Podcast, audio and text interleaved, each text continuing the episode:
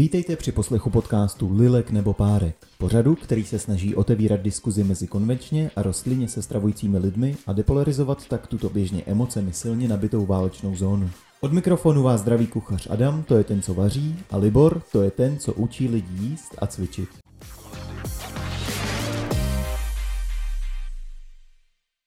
Krásný dobrý den, milí posluchači a diváci.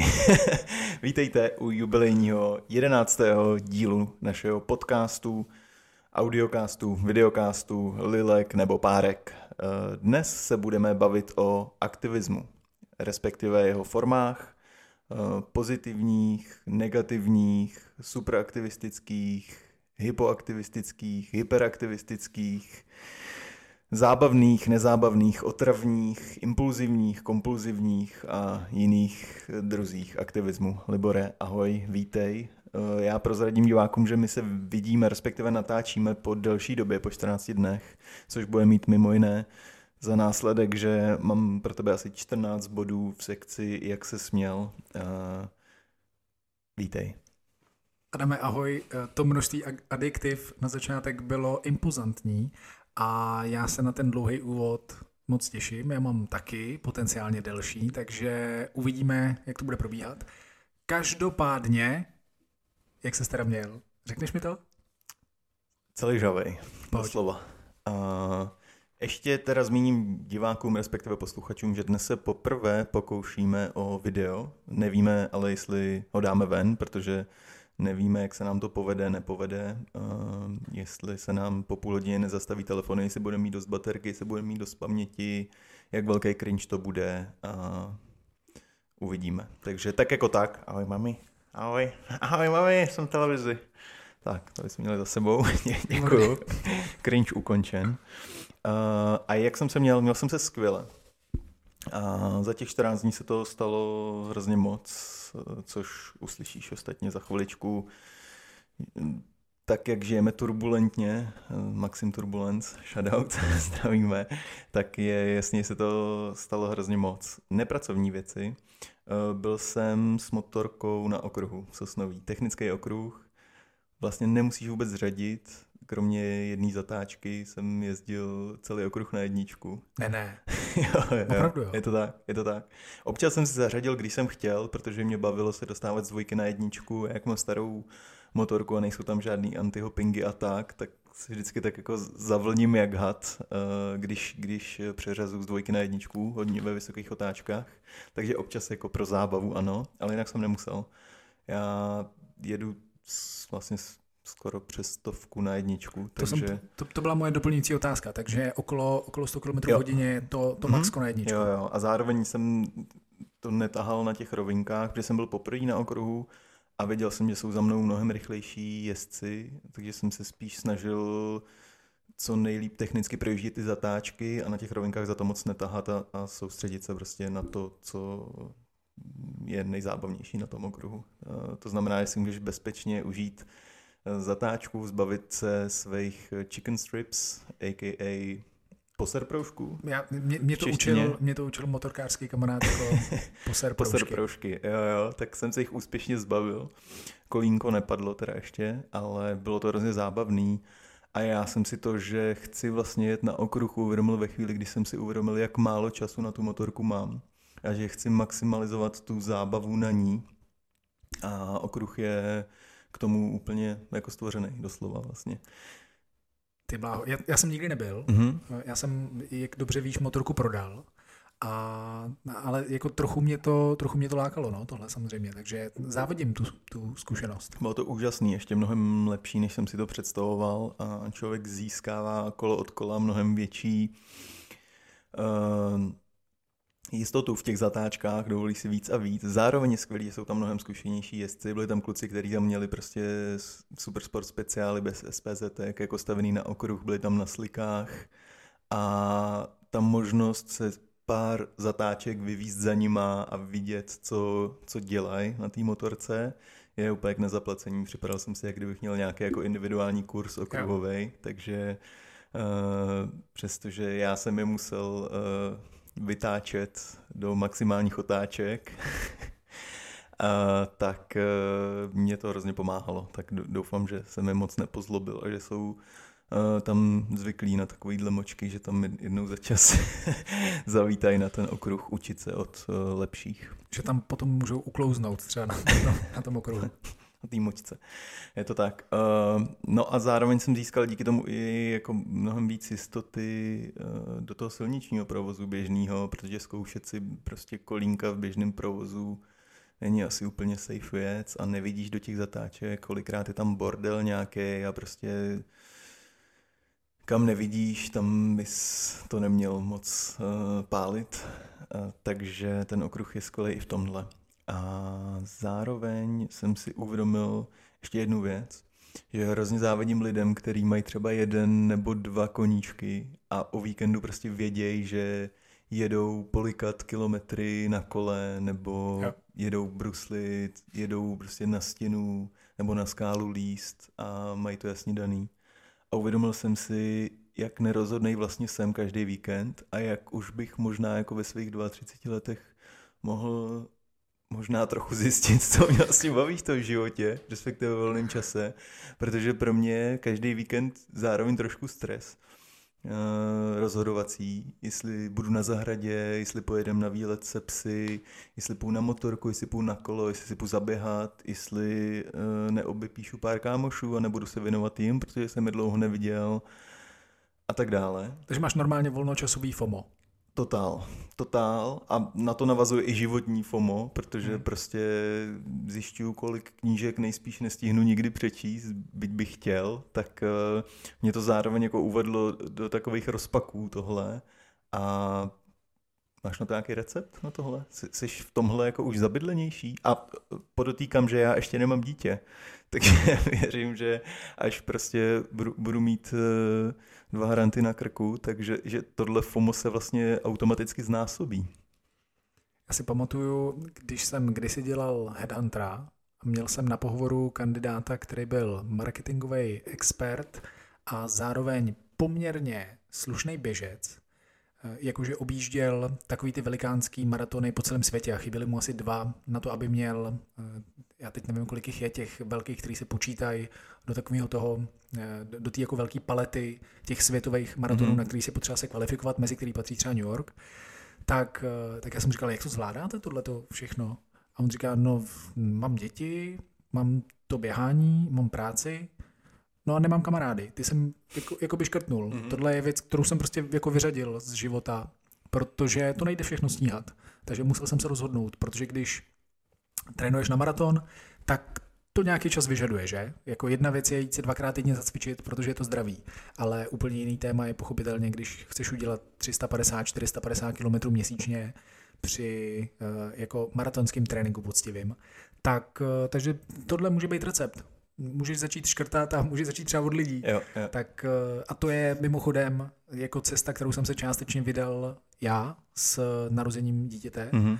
protože přesně jsem byl vždycky jako poměrně společenský. No už nejsem. je to v celku mm. jednoduchý. Ten recept se jmenuje, jakoby můžeš postrádat potom a postrácet po cestě eh, nějaké přátelé, mm. což je velká škoda. Mm. O to víc potom si vážíš těch, kteří zůstávají, že samozřejmě, mm-hmm. který se tak jako násilně snažíš v tom životě udržet jo, jo, jo. a teď úplně víš, že se ti nechce, ale že jste se půl roku neviděli prostě a že by si potřeboval dělat miliony jiných věcí a dáš tomu chvilku prioritu. Tak to je, to, to je jako jeden z mých receptů, ale jinak uh, za prvý jako soucítím s tebou a za druhý dneska jsem viděl video na téma ADHD, mm-hmm. kde ta holčina zahrála scénku Eh, na téma prostě hm, objevila jsem malování. Pronikne úplně do tajů malování, nakoupí knihy, začne malovat eh, a po týdnu říká, hm, možná nějaký jiný hobby by se teď hodilo. Tak eh, možná to souvisí s tvojí diagnózou. Mm-hmm. Nikdy ne di- diagnostikovanou. Ne, přesně, ty, ty doufáš, že ji máš, tu diagnózu. Doufám, že ji nemám. A Fakt? Vlastně, já myslím, to je otázka. Že, já myslím, že chceš ten papír prostě. jestli, jestli se tím, záleží, jestli se tím chci omlouvat, uh, jestli tím chci omlouvat svoji neschopnost, a nebo, uh, nebo naopak. To byla první věc ze 14, Libore. Já takže... čekám na úplně, vysím ti na rtech na následujících 13 o, věcí. O, omlouváme se všem, uh, pro které bude dnešní úvod příliš dlouhý, ale prostě my to bereme jako vlastně to, co jsme teď, o čem jsme teď mluvili, tak to, to se právě děje teď. My maximálně uh, efektivizujeme náš čas společný s Liborem tím, že natáčíme podcast a zároveň vlastně se vidíme jako kamarádi. Takže sorry jako. Omlouváme se. Můžete, pokud se nám podaří dodržovat to, že budou časový Eh, časový tam time slots, prostě, nebo timestamps, nebo jak se ta věc jmenuje, tak pokud se nám bude dařit je dodávat i dál, tak můžete pochopitelně přeskočit potom na hlavní téma. Mm-hmm. Budeme asi cílit na to, abychom ty úvody zvládali do, teď už ne 20, ale do 30 minut. Dneska do 50. Mm-hmm. Jdeme na to. Takže téma dvě. Uh, spokojenost, respektive nespokojenost s dosud vydanými díly. Mm-hmm. Kvůli tomu, že jsem se začal starat o tu časovou osu mm-hmm. a i kvůli nějaký vlastní mm, sebekritice a možnosti zpětné vazby uh, se občas zaposlechnu do nějakých těch dílů a stala se mi hrozná věc po prvních jako pár cringe dílech, kdy jsem si zvykal na svůj hlas prostě a bylo mi trapně se poslouchat Což mimochodem, jakmile jsem překonal teď, tak začínáme s videem, takže si budu odžívat dalších deset dílů cringe, kdy si budu zvykat na to, že na sebe koukám u videa. Takže nádhera. Tak eh, jsem zjistil, že s těma posledníma dílama už jsem docela spokojený. Což je vlastně hrozný zjištění. Mimochodem to samé se stalo klukům z Brain VR, eh, když teď měli právě uh, ten podcast uh, s tou slečnou... Uh, to jídlo. To jídlo. Instagramový profil. Přesně tak. Mm. Tak oni vlastně říkali, že jsou... Ona říkala, že, to, že na to nemůže koukat, že vždycky jako prostě, když na to, na to kouká zpětně, tak říká, jak tohle mohla vyprodukovat, vyplodit a publikovat. A oni říkají, no, vám se to líbí. Já se s ním fotím, si říkám, dobrá práce, kámo. Mně se to strašně líbilo, já ho slyšel taky z okolností ten díl. A úplně jsem, jsem říkal, tak kluci, teď jste u mě vlastně hrozně stoupli. Mm-hmm. To bylo bombastický. Říkají, vlastně jsme udělali dobrou práci tam prostě. Takže my rádi sdílíme znovu náš starý obsah, protože my jsme odvedli dobrou práci. Přesně to je tak, super. Přesně tak. No a já jsem vždycky hrozně cringeoval u čehokoliv, když jsem čet po sobě nějaký věci, co jsem dřív napsal, mm-hmm. když jsem se slyšel zpětně, když jsem se viděl na videu. A teď těch posledních pár dílů jsem zasmál vlastním vtipům a vlastně spokojený s tím, co jsme vyprodukovali. A vlastně vůbec nevím, jestli jako uh, ztrácím nějakou zdravou sebekritiku u sebe a je to horší a horší, a nebo jestli se ve skutečnosti můžeme opravdu zlepšovat a ty věci, které vydáváme, opravdu nejsou tak, tak špatný. Tak kde na téhle ose se pohybuješ ty, Libore? Já jsem ti po poslechu posledního dílu, který jsem si pustil, tak jsem ti napsal, že jsi dobrý podcaster, že se mi to vlastně opravdu líbí a tady jsem se smál pod fousy, když si řekl, že se smál vlastním vtipům, protože se mi to taky stalo. A to je teda, to je jako odporná samolibost. Mm-hmm. To je odporný. To opravdu jsem si říkal, v tu chvíli jsem se zastyděl. Kdyby ty lidi na ulici, když jsem slyšel svůj hlas v uších a zasmál jsem se pak na hlas, kdyby věděli, že jsem poslouchal vlastní vtip, mm. tak to by vůbec neustáli, podle mě. Takže jsem se zastyděl a ta otázka je podle mě na místě. Takže pokud nás posloucháte a už posloucháte jedenáctý díl, tak nám napište pod video, ať už tam jsme vidět, anebo je tam fotka celou dobu, tak nám napište do komentářů, jestli jsme se zlepšili, anebo jestli degradujeme a vlastně nám odchází sebe reflexe kompletně tím, že jsme si na sebe zvykli. Protože mě to taky zajímá. Mm. A, ale já teda, já musím říct, já u tebe vnímám e, jako velký progres. Já ho vnímám. Mm. Ne, nevím, jestli jsem objektivní, Eh, ale, ale vnímám ho velice. Je fakt, že od první epizody je to asi o chůl přirozenější, než, Mnohem. než, než, než to bývalo. A, takže proto jsme konec konců s tímhle začali, abychom se rozvíjeli v mluveném slovu a veřejném projevu obecně. Mm, Škoda Innovation Days s Provečem. Mm-hmm. Uh, pracovní věc, uh, kter, u který jsem mohl být, kterou jsem mohl být součástí, Skvělej počin T-Mobile pozval Proveč k sobě do stanu, který měl být plný inovací. A vlastně ta myšlenka toho, že my tam jsme s, se startupama, s aplikacema, s totálně jako novejma, moderníma věcma, uprostřed toho stánku, v jeho čele vlastně, šíříme rostlinnou gastronomii, je pro mě tak jako pozitivní zpráva. To, kam se ten trend rostlinné gastronomie vyvíjí a to, že jsme vlastně součástí inovací po boku velkých firm, Škodovky T-Mobilů a skvělých začínajících věcí, tak to bylo něco úžasného. Zažili jsme tam dva dny um, velmi pozitivních lidí.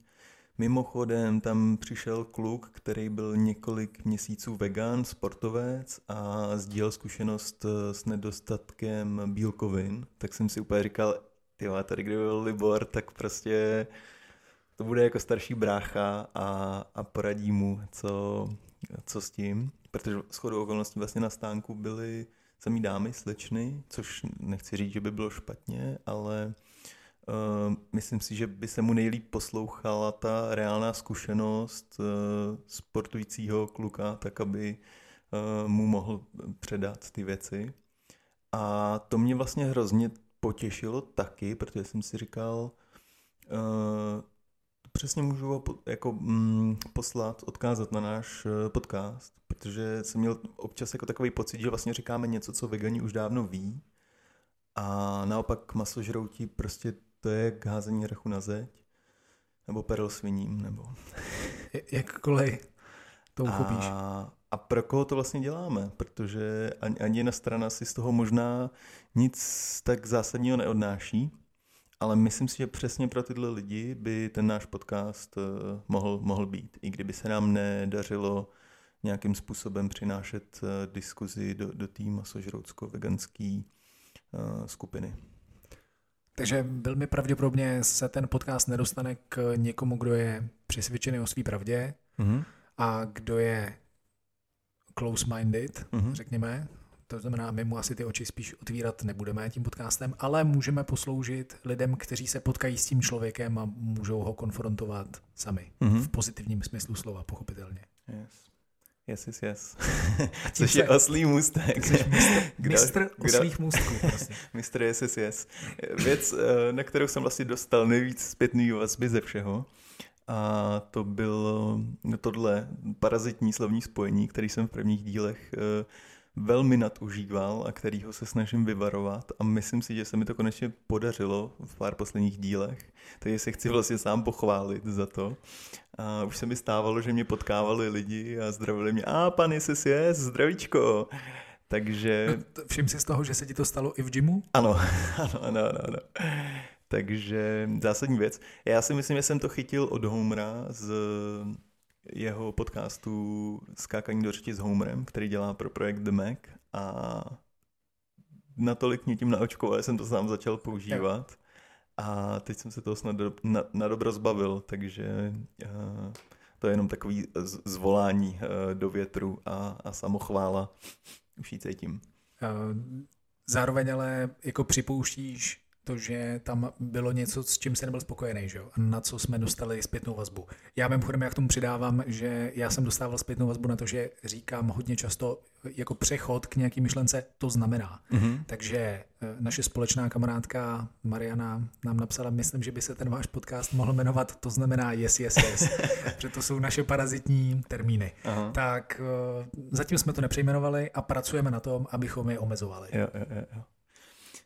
Ještě k těm Innovation Days. Tam byl trenažer na jako indoor uh, cyklistiku. Mm-hmm. A hrozně zajímavý, mohl si zajet vlastně část uh, etapy Tour de France, ne, nebo nevím přesně, co to bylo za, za etapový závod, ale bylo to moc zajímavý a oni tam zapisovali časy, tak jsem to zkusil překonat a ten první den jsem to překonal, takže jsem si říkal, yes, yes, yes. a prostě tady veganim to musel přijít, Přesně. ukázat tam, si, naložit. Vegan power! Yes, yes, yes, yes. A uh, bylo to hrozně zábavný, samozřejmě další den prostě první člověk s oběma plícema, nohama mě tam, mě tam zajel, ale ten uh, krásný pocit z toho první dne už, uh, už mi nevzal, takže jsem měl velkou radost z toho, vyhrál jsem láhev, kterou mi okamžitě zabavila uh, Kateřina, která má totální uh, fetiš na, na láhve a máme jich doma asi 30, uh, eh, takže už zabavila i tu mojí a pije z ní. Super. takže skvělý. takže skvělý. A, a to bylo um, jakože silnička zacvaknutá v trenažéru, jako reální kolo, anebo to byl nějaký úplně special, special trenažér? Jo, jo. Jakože spinningový mm-hmm. kolo prostě, nebo něco takového to bylo? Ne, byl, byl, byl, byly to silničky. Reálný byly bike. tam dvě, jedno jako s, s normálním tím klasickým převodem mm-hmm. v vozovkách starým, který si představíš, a druhý už mělo jako elektrický přehazování a, a to bylo Super cool. Hmm, to, to, mě, to mě hodně bavilo, protože hm, já jsem se zastavil s vývojem tak před 15 lety. Mám jako horáka doma, se kterým jsem moc spokojený a hardtail a jen tak asi přesedlávat nebudu, protože to kolo je skvělý, ale zároveň mi to jako mm, odřízlo přístup k jakýmkoliv zlepšovákům dnešní doby a ty kola jdou taky jako brutálně dopředu každý rok. Je to, je to neuvěřitelný vidět pak uh, když se stavíš někde na, na, na svačině, prostě někde na, na single tracku a, a vidíš tam ty sjezdový kola endurka, prostě co, co na sobě má, kolik vážej a jak ty vidlice jdou a všechno prostě s ním spojený, pořád neustále dopředu, tak to je úžasný na to koukat. Je to, je to bomba, no. Já jsem se tě na to... Jo, eh, jak dlouhý byl ten úsek? Co to bylo Eh, jaká byla, jaká byla ta sportovní náročnost? Minuta 22 jsem zajel a to jsem vlastně chtěl zmínit a díky, že se zeptal, protože samozřejmě jsem, mám zkušenost z airbikeu, z gymu, mm-hmm. takže jsem si říkal, že prostě do toho půjdu naplno, že když je rekord minuta 30, tak já to zajedu za minutu určitě Jasně. a tím pádem můžu prakticky sprintovat, dá to na jeden nádech. Určitě, určitě. no a samozřejmě jsem to hrozně přepálil a první půlku jsem měl prostě skoro 800 W a pak jsem byl najednou na 350, protože jsem to totálně přepálil. A jako stejně to stačilo na ten uh, do, do, dobrý čas. Takže, takže minuta, minuta 22, něco takového, minuta 23. A to už je teda dlouhý. Ono záleží na intenzitě, kterou zvolíš, ale přesně, pokud zvolíš intenzitu, byl bych rád, kdyby to byl sprint mm-hmm. a potom Není pokračuješ, tak to je zajímavý. No. Mm-hmm. zajímavý. Takhle se... Jenom postupně už ubíral ty převody, víš. Jo. No, už, už, už to nešlo. Uh, takže to vlastně tím jsem chtěl říct, že to bylo fakt intenzivní 14 dní. Uh, pět eventů v šesti dnech a, a, a podobný, podobný dobrůdky. Ale zakončil jsem to dovolenou v no, dvoudenní dovolenou eh, v pivních lázních. Eh. Takže jsi měl víkend. Takže jsem měl víkend, přesně. Někdo tomu říká dovolená, eh, někdo tomu říká víkend. Morkoholici tomu říkají dovolená. yes, yes, yes. je to tady. Je to tady, je to zpátky. A, a to bylo moc fajn. A, Zažil jsem poprvé pivní lázeň a bylo to příjemný. Nevím, co k tomu říct vlastně víc a vím, co jsem chtěl zmínit. Měla, byla tam restaurace, která patřila k tomu hotelu a normálně měli na meničku čistě veganský jídlo, pečený brambor s eh, uzeným tofu, bylinkovým pestem a salátem. Hrozně jednoduchý, ale zároveň vlastně super sofistikovaný jídlo na to, že to byla vlastně jako česká, na, na českou restauraci a, a maso uh, jako zaměřená hospoda. Takže úplně jako skvělý. Za, za, na jednu stranu jsem si říkal ten druhý den, jakoby budu zase jíst tohle, protože jinou věc už tady nemají a nejsou nám úplně schopný vyhovět. Mm. jo, ale... Pak si uvědomil, že jsi ukňouranej. A pak, pak jsem si říkal, ty vec, tady brečíš, jakože to je tak skvělý, že prostě žiješ v roce 2022, kdy, kdy, kdy prostě takovýhle druh podniků má na meníčku jako automaticky veganský jídlo. Úžasný. Kde, kde to bylo jako lokalita? Eh, kousek za Boleslaví. Um, to mi stačí. Malý pivovar, klášter. OK. Uh, u... No, ne, nevzpomenu no, si na, na to městečko. Prostě každopádně no, nejsme, no. nejsme v pražském satelitu někde, jako kde počítáš tím, že tam bydlí po, po, vlastně většina yes. lidí, kteří pracují v ofisu v centru Prahy. Pokud jsi směřoval tam, tak uh, skvělý poznatek. Bylo to prostě v podstatě na venkově, kde, kde přesně tak. To, to co si řekl. Uh, bombastický. Dobrá poznámka. Skvělý. Mm-hmm. No a to se skoro dostáváme uh, do konce mého, jak se směl, neuvěřitelně. Já jsem teda brutálně osekal, protože to bychom tady byli fakt dlouho. Ale ještě tady mám na tebe dvě otázky vlastně teď. Mm-hmm. To Mhm. směřuje k tobě. Vzpěrač, vzpěračský boty versus barefoot. Eh, Dva trendy, které jdou vlastně proti sobě. A vidím vlastně diskuzi u vzpěračských bot, že se dělají eh, přehnaně úzký a že z toho mají lidi různý zranění a prostě dislokovaný prsty, palce a tak, zároveň trend barefootu. A u tebe na storíčkách jsem vlastně viděl, že jsi spořídil nový bodky samochodky spirecký, ale zároveň uh, hodně žiješ v tom barefootovém uh, trendu, barefootovém. Takže Zvládneš mi tohle nějak vysvětlit, osvětlit? Nemám na to teď vůbec názor a jsem z toho zmatený, když Hmm. vlastně se mi potkávají tyhle dva světy. Jsem dneska, protože jsem dneska dával ven storíčko, kde mám zase ty boty, protože jsem dával jako vzpěračský Mhm. a, a psal mi jeden klient, uh, co, co to, jak, jak to, jaký jsou a tak. Uh, takže ty, já jsem nakonec, prosím, protože jsem dlouho o tom přemýšlel, Mhm. že bych si vzpěračky pořídil čistě na vzpírání, ale. To znamená, eh, to, kde je potřeba dupat do země, Mhm. tak tam, eh, tam jsem vnímal deficit ať už perfootu, anebo tréninku na boso, protože já z pravidla cvičím na boso úplně Mhm. a doporučuji to i klientům. Já jako drtivou většinu klientů nechávám trénovat na boso, eh, protože když je prostě jako ten prostor čistý, tak eh, je lepší za mě nechávat to chodidlo pracovat. Většina lidí chodí eh, celý den v botách, takže mít možnost prostě dát si 60 minut bez bot je pro hodně lidí jediný 60 minut bez bot. Mhm. Takže trošičku nechat, nechat to chodidlo pracovat, eh, nechat působit propiorecepci, protože v chodidle máš celou řadu nervových zakončení, máš jich tam opravdu hodně, takže vnímat svět chodidlem je určitě jako dobrý nápad. Pochopitelně těch stimulů v gymu není tolik, protože to je prostě rovná podlaha, takže mnohem lepší by bylo jít se projít do lesa pochopitelně, ale nechceme trénovat v lese v tuhle chvíli, takže trénujeme v gymu a na boso Mhm. mm-hmm. dominantně. Nepřemýšleli jste, že byste navezli třeba kubík mulčovací kůry nebo Nebo něčeho kečírek takového? aspoň, Aspoň když už tak. nic jiného. Eh, Nepřemýšleli, ale Mm. díky za optání, zkusím to navrhnout v tělocvičně. Prosím. Eh, takže takže to, je, to je důvod, důvod, proč preferuju na boso. Mhm. Boty můžou mít celou řadu benefitů, pochopitelně.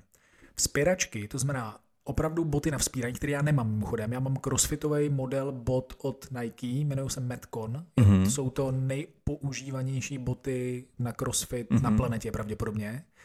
A oni mají něco z klasické sportovní obuvy Mhm. a něco mají ze vzpěraček. Ze vzpěraček mají to, že mají hodně tvrdou podrážku na patě a mají relativně vyvýšenou tu patu a dokonce k tomu ještě přidávají extra podpatek, který můžeš vsunout do té boty, tak aby si ještě víc zvětšil rozdíl mezi špičkou a patou. To znamená, máš normálně podpatek. Mhm. Jo? Ty se učíš chodit na podpacích. To v podstatě. V dnešní mám- době je to skoro must. Jsou to, jsou to ty moje lejtka, víš, ty chicken legs, prostě, takže já si myslím, že to by mohlo pomoct. Mhm. Možná by si si jich zbavil na sosnový. Já jsem si tam chicken strips zbavil. To mě, to mě nenapadlo, ale tak můžu to vyzkoušet. Na druhou stranu doufám, že se tomu neříká poser proužky, jako v češtině těm nohám. Posedlejtka. Tak, eh, takže, takže eh, ta vzpěrecká bota má výhodu v té tvrdosti a stabilitě, kterou, kterou dává Mhm. chodidlu a noze a tělu, pak v té vyvýšené patě a metcony jsou, říkám, někde na půl mezi klasickou sportovní botou, ve které se normálně projdeš a můžeš v ní dělat i jiné věci, než jenom vzpírání, anebo jenom, jenom dřepy, protože i tam pochopitelně ta výhoda jako může být. Takže na velmi specifický použití má bota smysl, na 98% věcí v tělocvičně smysl nemá a spíš naopak nám jako uškodí v tom, že úplně zbytečně nenecháváme pracovat svaly chodidla. Plus pro mě jako pro trenéra ta, to negativum je, že já nevidím, co to chodidlo dělá. Mhm. Já u klienta chci vidět, co to chodidlo dělá, jak pracuje, jestli nevpadává kotník, což je typický, co se děje s tím palcem, o kterém ty jsi mluvil, který většina populace má vbočený, protože většina populace nosí špičatý boty, což nám úplně nepomáhá. Vzpěračské boty se zpravidla dělají s relativně úzkou špičkou. Mm-hmm. Mluvím typicky opravdu o těch vzpěračkách, jo? to znamená ne crossfitový metcony, ale protože ty mají poměrně širokou špičku, mě to příjemně překvapilo, proto jsem je nakonec koupil, protože mají relativně dost místa na prsty a i na ten palec, ten může jít taky relativně dovnitř, takže to je za mě bota jako velmi smysluplná. Vzpěračky často jsou úzký, což je prostě na prd z toho pohledu prstů a konkrétně mm-hmm. třeba v bočování palce, ale popravdě, že by to byl zase takový průšvih, to si úplně nemyslím, mm-hmm. pokud v těch botách netrávíš celý tréninky. To znamená Jasně. silivspěrač, vzpěrač, tak by bylo dobrý podívat se po modelu s co možná nejširší špičkou, ale my tady asi nemluvíme úplně k publiku, který by vzpíralo, vzpíralo. Mm-hmm. A možná jenom prostě blbne nějakou formou se silovým tréninkem, vlastně tak jako já, já nejsem taky žádný vzpěrač a to, že občas něco jako vytáhnu nad hlavu, to neznamená, že jsem vzpěrač. Já jsem se nikdy pořádně neučil vzpírat. A e, proto, e, proto je za mě lepší volit, eh, volit něco jiného než ty vzpěračské boty. Mm-hmm. To mhm. znamená klidně třeba tu crossfitovou, která je někde jako na půl. Takže to je za mě jako super. Já jsem za to rozhodnutí rád, protože si do toho můžu víc dupnout. Ty víš, protože my jsme v tréninkovém plánu jednou měli, že jo, mm-hmm. přemístění, mm-hmm. měli jsme clean a ty víš, že jsem ti vždycky říkal, teď jsi nedupnul. Jo, tak to je to, tak to, je to kdy jo. musí dojít k té triple extension, k té extenzi v kyčli v koleni a v kotníku a potom, že ty se ponořuješ pod tu osu a dupneš si, mm-hmm. tak na boso anebo v běžné botě to prostě není tak dobrý. Ty tam potřebuješ stabilitu a potřebuješ něco, co ti fakt dovolí i tou patou jako opravdu praštit do země hodně. Mm-hmm. Což na boso ti moc nechutná a v barefootové botě ti to taky moc nechutná, když jsi na tvrdém povrchu. Mm-hmm. A mimochodem dělat to na měkkém povrchu je blbost. Tak, tak, takže vždycky vzpíráme jo, jo. na tvrdým. Mm-hmm. Jo? Takže to je ten důvod. To je důvod, eh, důvod použití. Barefooty zároveň já používám a v nich chodím vlastně celý svůj jako pracovní den standardní v gymu, protože přesně je to jako bych chodil na buso, téměř, a mám, mám ale zároveň dost místa pro prsty, není mi zima na nohy. Mm-hmm. Ideální. Jo? Já mám úplně, já tam nemám vůbec žádnou vložku, to znamená, já, já cítím zem úplně stejně, já vím přesně, že jestli stojím na tatami, nebo jestli stojím uh, na parketách, což mimochodem v běžný sportovní botě nemá šanci poznat jo? ve smyslu propiocepce toho, toho mm-hmm. chodidla. Odpověděl jsem ti? Proč se dělají s úzkýma špičkama ty sprajecké boty? Má to nějaký efekt na, na, na ten výkon? Nemyslím si. Uh, sleduju, sleduju a mám hrozně rád účet YouTubeový, Instagramový, který se jmenuje Squat University mm-hmm. a ten, ten člověk, který to dělá, je hrozně, jako hrozný profík a mimo jiný je i bývalý vzpěrač, já myslím, že je možná olympionik dokonce a on o tom tématu mluví neustále a říká, nesnáším úplně vzpěrecký boty a mm. celý to industry, proč do prdele v Nike prostě se nechytnou za hlavu trošku a neudělají širší špičku. Mm. Nedává to smysl. To znamená, myslím, že benefit tam reálně žádný není, je to zvyk. Je to tak jako, bychom si mohli položit otázku, proč, eh, proč se dělají prostě všechny sportovní boty špičatý proč se dělají všechny běžický boty špičatý? Má to benefit nějaký? No nemá. Jako kazí ti to, dojebává ti to palec ve skutečnosti. Mm-hmm. Já to cítím teď přesně, jak, jak trávím poslední roky hodně času v barefootu anebo boss mm-hmm. a snažím se pracovat na tom, aby palec nev, nevbočoval, jo, ale naopak, aby byl hezky tak, mm-hmm. tak, jak anatomicky by měl být tak cítím větší a větší problém v tom, když si pak vezmu klasickou běžickou botu a dám si v ní hodně, hodně kilometrů, že cítím, že ten palec by tam chtěl prostor. Teď mimochodem si tady rejdím palcem a prostě v botě, taky. taky, že jo. No tak, eh, tak, to je, tak to je prostě na prd. No. Hmm. Pak si vezmeš botu, která je konvenčně ušitá a konvenčně neznamená dobře, bohužel. Znamená hmm. to, že jsou špičatý. Prostě, hmm. ono je to totiž hezčí. To je ono. Barefootová bota je hnusná. Ve většině případů musíš trefit něco fakt moc hezkého, aby barefootová bota byla hezká. No to jsem chtěl narazit, jestli prostě je to fakt je to jenom jako estetika, estetika těch značek. Čistá. Mm. Nechceš prodávat hnusný boty, které si nikdo nekoupí. Protože když v regálu vedle sebe uvidíš hezký vzpěračky od Nike, který budou špičatý, a pak něco, co má širokou špičku jako, jako Vivo Barefoot mm-hmm. prostě, tak, tak zjistíš, že to je hnusný. Jo, jo. Já mám hrozně rád značku skateových bot Amerika a oni právě dělají jako hezky široký ty boty, ale oni vypadají jako klaunský prostě. Takže uh, je, je to tak, no. As, asi, asi to neprodává prostě. Klaunská bota neprodává moc, no. jako Volkswagen se snažil prodávat přes klauny a taky se mu to nepovedlo. Takže estetika, no, estetika mm, vládne a moc si to nechceš lajsnout. Takže je pár níž výrobců u sportovních bot, běžných, konvenčních třeba nebo běžeckých, který se tomu věnují, že jo, a který mm. prostě širokou špičku dělají, ale není to zdaleka tak prodávaný pochopitelně jako eh, Nike, Adidas, Under Armour a, a ostatní výrobci. Jasně. A týká se to třeba i těch bot pro profíky, jako takových těch už jako níž značek, o kterých víš, že běžná populace v nich neběhá, ale ti nejlepší běžci, pokud zrovna nemají podepsaný ty hlavní brandy, tak, eh, tak si je rádi nazouvají, jako ať už na eh, rychlejší eh, běhy nebo maratony, ultramaratony a tak. Dělají i tyhle značky úzký boty? Ano, Jo. A ono ve skutečnosti, já jsem tady zmínil Nike několikrát, tak ono teď, teď jako téměř kompletně a výhradně ta elita běhá v Nike od té mm. doby, co udělali eh, ten svůj model s karbonem, mm. který pak nakonec eh, se nesměl používat na, eh, na závodech, protože vlastně byl jako alternativa dopingu. Wow. Ty boty, ve kterých Kipchoge zaběh maraton pod dvě hodiny mm. v laboratorních podmínkách, mm. tak, tak, tak to byly boty, které nakonec se jako vlastně nesmí používat teď. Mm. A, a ty jsou od Nike a tím oni zase ten trh úplně jako disruptovali vlastně a úplně, úplně to celý jako narušili, no a taky jsou špičatý prostě. Hmm, hmm, hmm. A tam eh, možná jako připouštím, že, že výrobce má i nějakou aerodynamickou hmm. odpověď jo, na to, jo, proč je ta bota hmm. tak, tak špičatá, jo, jo. ale tak špičatá je. Na ten závod to člověk pochopí, ne? Asi zároveň. Jako, jakože ne, neběháš závod v těch samých botách, eh, Hele, já, ve kterých já, naběháš, naběháváš kiláky, ne? Jo, jako já tady nejsem, nejsem expert na běžickou obuv takovej, abych ti mm. jako odpověděl na tuhle otázku, ale chce se mi říct, že ta oporová a odrazová funkce palce mm. je tak důležitá a tak dobrá, že si nemyslím, že by že by si ji dokázal vyvážit tím, že ten tvar je třeba aerodynamičtější. Mm-hmm. To znamená, myslím si, že to je jenom, že to jsou jenom zajetý pořádky mm-hmm. a věřím, že se tohle v budoucnu bude měnit. Jo. To, je, to je jako můj pocit, že je to jenom to, že to jedeš, protože prostě to všichni chtějí, kupujou a zase eh, Nike si nechce podle mě dovolit to, že by dělali hnusné boty, protože lepší opora palce. Mm-hmm. Jasně. Ani pro Kipčogeho je nechtějí dělat. Okay. si myslím. Ale jo, třeba se jako šeredně pletu tady úplně jako hmm. v pohodě říkám, jsem se nikdy nezajímal tak, do takového detailu jo, o, jo. o technologii jako zpracování bota, vliv na výkon. Kromě toho, když dáš do podrážky karbon, jako to udělali Nike s jejich, myslím, že ten model se jmenuje Vaporfly, hmm. tak to může ubrat třeba 4% na maratonu. Okay. Z času. Myslím, že to byly 4%, hmm. no, který oni se tam jako opírali, proto se tak jmenují, myslím, ty boty. Slušný. A čím to? Uh, větší dynamika do odrazu.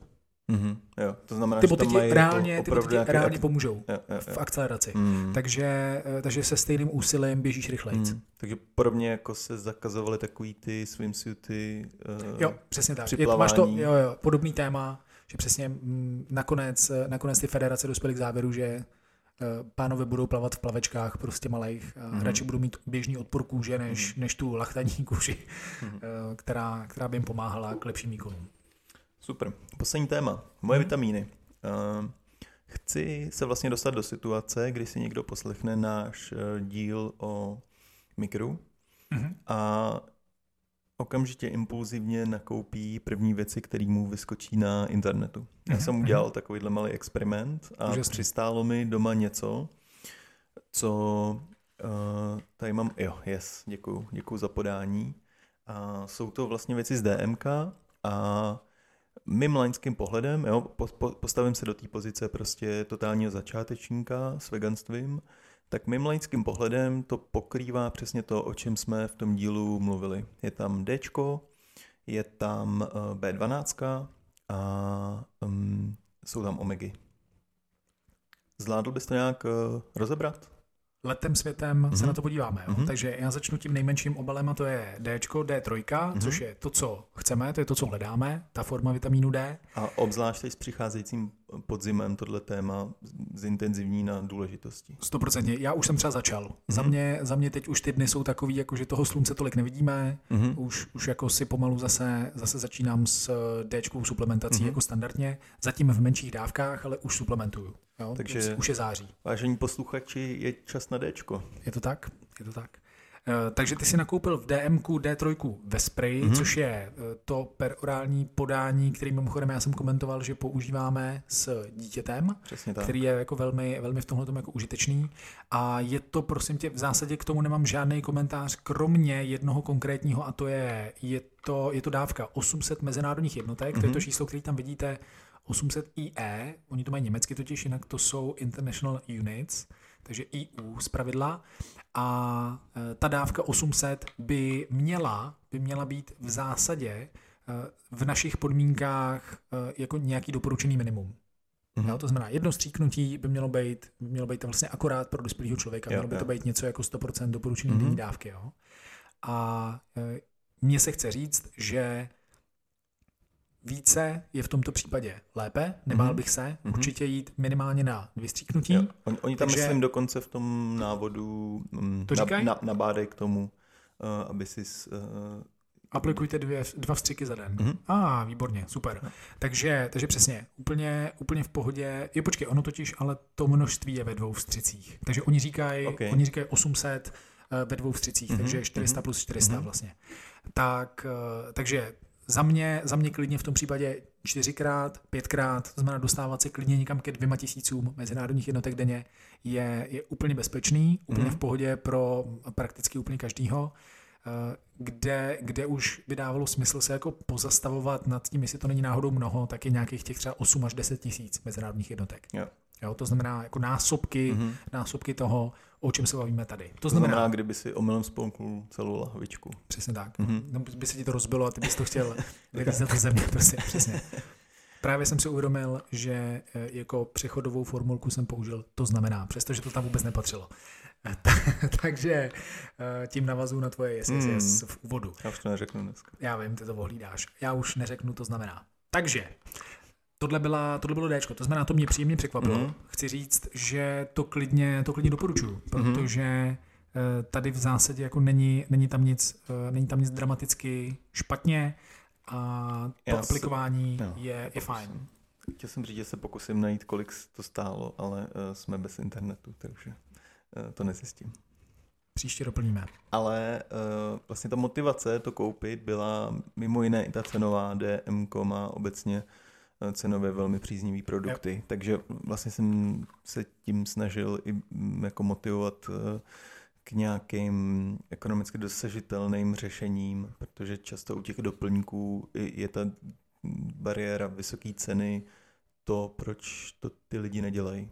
Jestli prostě nevážejí toho zdraví, ne, nestojí jim těch uh, několik stovek měsíčně za to, aby, aby začali suplementovat, tak uh, to DMK je rozhodně jedna z těch nejlevnějších variant, který můžete uh, skutečnit. A u toho D to dává úplně v pohodě smysl. Tak jdeme na další suplement, který je omega-3, která je z lněného oleje. Mm-hmm. A tady já rovnou jsem jako zdvihal obočí, když si s tím přišel, protože Eh, my jsme se v díle o mikronutrientech a suplementech bavili o tom, že by bylo, eh, že by bylo fajn eh, Pardon, nám tady jenom bliklo, bliklo světlo, takže mm-hmm. teď se dívám, jak to vyřešíme. Druhý nám svítí. Z diváků budou poslouchat za chvilku. Vůbec nevadí. Přátelé, takže u Omegy bylo by fajn, mm-hmm. kdyby ten originální zdroj nebylo lněný semínko, nebyl to lněný olej, ale kdyby originální zdroj byly mikrořasy. Mm-hmm. To znamená, když ten olej bude z mikrořas, je to kvalitativně rozhodně mnohem lepší a nemusíme se tam obávat toho konverzního poměru, mm-hmm. který máme každý trošku odlišný. Mm-hmm. Ty si mi doplnil informaci před natáčením, že si zaslech eh, někde a vypadá to, že z poctivého zdroje eh, informaci o tom, že dokonce ten konverzní poměr u mužů je často horší mm-hmm. než u žen. Eh, já jsem pracoval jenom s informací, že nikdo pořádně nevíme, jaký ten konverzní poměr reálně máme. Mm-hmm. To znamená, nechal bych, eh, nechal bych to raději na mikrozasách, mm-hmm. než se spolíhat na to, že musíme konvertovat uh, lněný semínko a tu alfa-linolenovou, jestli říkám správně, mm-hmm. kyselinu, uh, než, uh, než když jdeme přímo, přímo za těma mikrozasama, mm-hmm. ze kterých omegy berou i ryby jo, což je jako jo, fajn. Jo. Ryba mm-hmm. nebere omega-3 z lněného semínka, ale z mikrořas. Mm-hmm. Takže to je za mě jako smysluplnější. Takže tady, kdy, tady bych já osobně úplně nedoporučoval, mm-hmm. sem, sem bych nešel, šel bych mnohem radši do MyProtein, eh, kde mají tu, teď jsem to kupoval, MyProtein mimochodem často dělá akce 40, 45 až 50 mm-hmm. slevy. Já myslím, že to je ale jejich jako dlouhodobá prodejní strategie, Určitě. takže se tam podle mě vůbec nikdo nenakupuje za 100% ceny.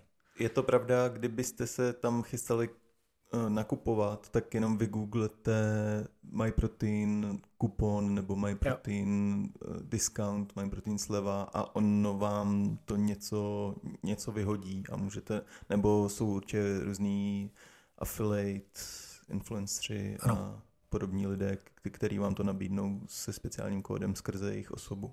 Takže nenakupujte na MyProtein za 100% zbytečně. Přesně tak. Oni mají ty, ty slevy dokonce jako přímo na homepage, jo, většinou, takže je takový jako hrozně okay. zvláštní, že tam prostě fakt přijdeš, mm-hmm. je tam mhm. napsáno prostě Impact.cz je ten kód a zadej ho a budeš mít 45% slevu. Mm-hmm. Takže takhle jsem teď nakupoval já Omegy, protože tam mají velikánský balení, zase já si teď nevzpomenu, kolik to stojí. Ano, jsou to stovky korun, ale v zásadě mám dojem, že v tom balení asi 180 kusů eh, těch, těch tobolek, takže to by mohlo, mohlo jako poměrně dlouho stačit, protože mm-hmm. když zobeš jednu, jednu tobolku denně, tak máš na půl roku prostě skoro vystaráno. Mm-hmm. Že? Takže to je, takže to jsou omegy. Tam bych šel radši do mikrořas. Super.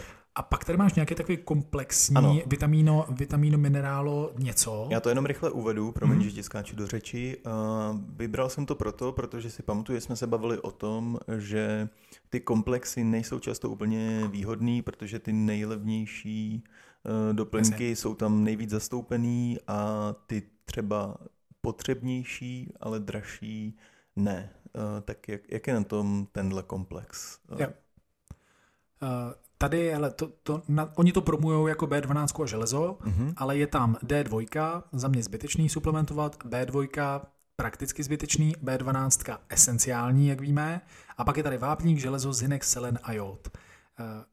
Líbí se, mi, líbí se mi vápník, protože tady je 400 mg v jedné tabletě, což je 50% doporučený denní dávky, mm-hmm. což je jako velmi slušný. To pak můžeš klidně ušetřit potenciálně na rostlinném mlíku. Přesně, ušetříš za jogurty a mlíka. Mm-hmm. Zinek, zinek, selen, jod jsou za mě v, tou, v této formě jako téměř zbytečný, protože to máš pořešený jednoduše paraořechem, Vincentkou a ostatníma věcma a vždycky je lepší to tělo donutit trošku, když si můžeš vybrat, tak je lepší to tělo donutit vzít si to z něčeho, než mm-hmm. mu to dodat napřímo. Jo? Aby to tělo nezelenivělo při zpracování uh, mikroživin. Rozumím. Mhm. Takže spolíhat se vlastně pak jenom na suplementy není úplně dobrý nápad, takže tady taky trošku zbytečnost. A B12 je tady málo, přátelé, ačkoliv oni říkají 400% doporučený denní mhm. dávky, což mm je ta typická chyba, která nepočítá s tím, že je potřeba doplňovat B12 daleko víc, protože je tady 10 mikrogramů, což je desetina, dvacetina, jedna, jedna pětadvacetina toho, co by bylo dobrý. Protože mm tady máme 10 mikrogramů a my chceme 250 mm-hmm. Jo, takže Uh, takže to je vlastně nakonec, jsme zase u toho, že nemáš, nemáš vlastně pokryto díky tomu, že si říkáš, a to je přece ten komplexní mm-hmm. suplement mm-hmm. pro vegany, je, je targetovaný na vegany prostě mm-hmm. a stejně vlastně tam jako uprděných 10 mikrogramů. Takže to, na co si upozorňoval, se nám tady krásně uh, proměnilo v důkaz. Místo že slibů. Ty komplexy nejsou úplně dobrý. Prostě. Mulťáky prostě nejsou dobrý. Mm-hmm, jako takže... on klidně, klidně, ho, klidně ho zobat, mm-hmm. jako bez problémů, ale dát si bacha na to, aby si stejně měl ještě extra vedle mm-hmm. B12. Uh, abychom opakovali to, co už jsme zmínili, jaká je tvoje oblíbená B12? Já teď čekám až na skladněj Metabolix kyanokobalamine, protože to je v kapkách s kapátkem, takže je to v tekutý formě, dáš to do ledničky, je to balení pro celou rodinu, máš to na strašně dlouhou dobu mm-hmm. a dá se to dobře a komfortně dávat dítěti, což je pro mě Super. důležitý. Super. Takže za mě Metabolix, kyanokobalamine, případně pro dospělého člověka bez problému eh, věci od Forkis, uh, My Protein taky bez problému, mm-hmm. ale to jsou tablety. Takže Jasně. tam je u mě, já na těch tabletách nemám rád, že zpravidla je to tisíc, mezina, pardon, tisíc mikrogramů, mm-hmm. což je čtyřnásobek toho, co denně potřebujeme, takže to mm-hmm. není tableta na každý den, což je, je na prd, protože my už jsme se tady o tom bavili, pokud vím, eh, je prostě lepší mít ten návyk na každý den. Mm-hmm. Rozumím. Super. Tak eh, Libore, po 48 minutách uh, no máme za sebou sekci, jak jsem se měl já, zatím jenom. A d- d- d- jdeme, jdeme ještě na tebe. No tak dobře. Takže já se omlouvám divákům a posluchačům, ale opravdu jsme se teď s Liborem eh, celou věčnost neviděli a musel jsem to tady vysypat ze sebe všechno, protože se pak už vidíme jenom na trénincích a tam prostě tvrdě makám, není čas ztrácet čas s nějak, nějakým tlacháním, takže... Adame, um, chceme rozsvítit to světlo? Pojďme ho rozsvítit. Světlo rozsvíceno a to znamená, že se tě konečně můžeme zeptat, Libore, jak se směl ty?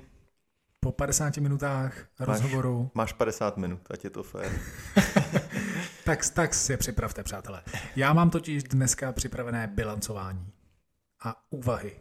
Dobrý, mm-hmm, ne? Mm-hmm, Já myslím. jsem 3.9.2022 běžel závod na 10 kilometrů, na který jsem se těšil a dá se říct i připravoval, protože se běžel Birel, to je ze série Ranček, běh, který startuje v ulici na Příkopě, prostě přímo před Českou národní bankou za zvuku uh, Vltavy mm-hmm.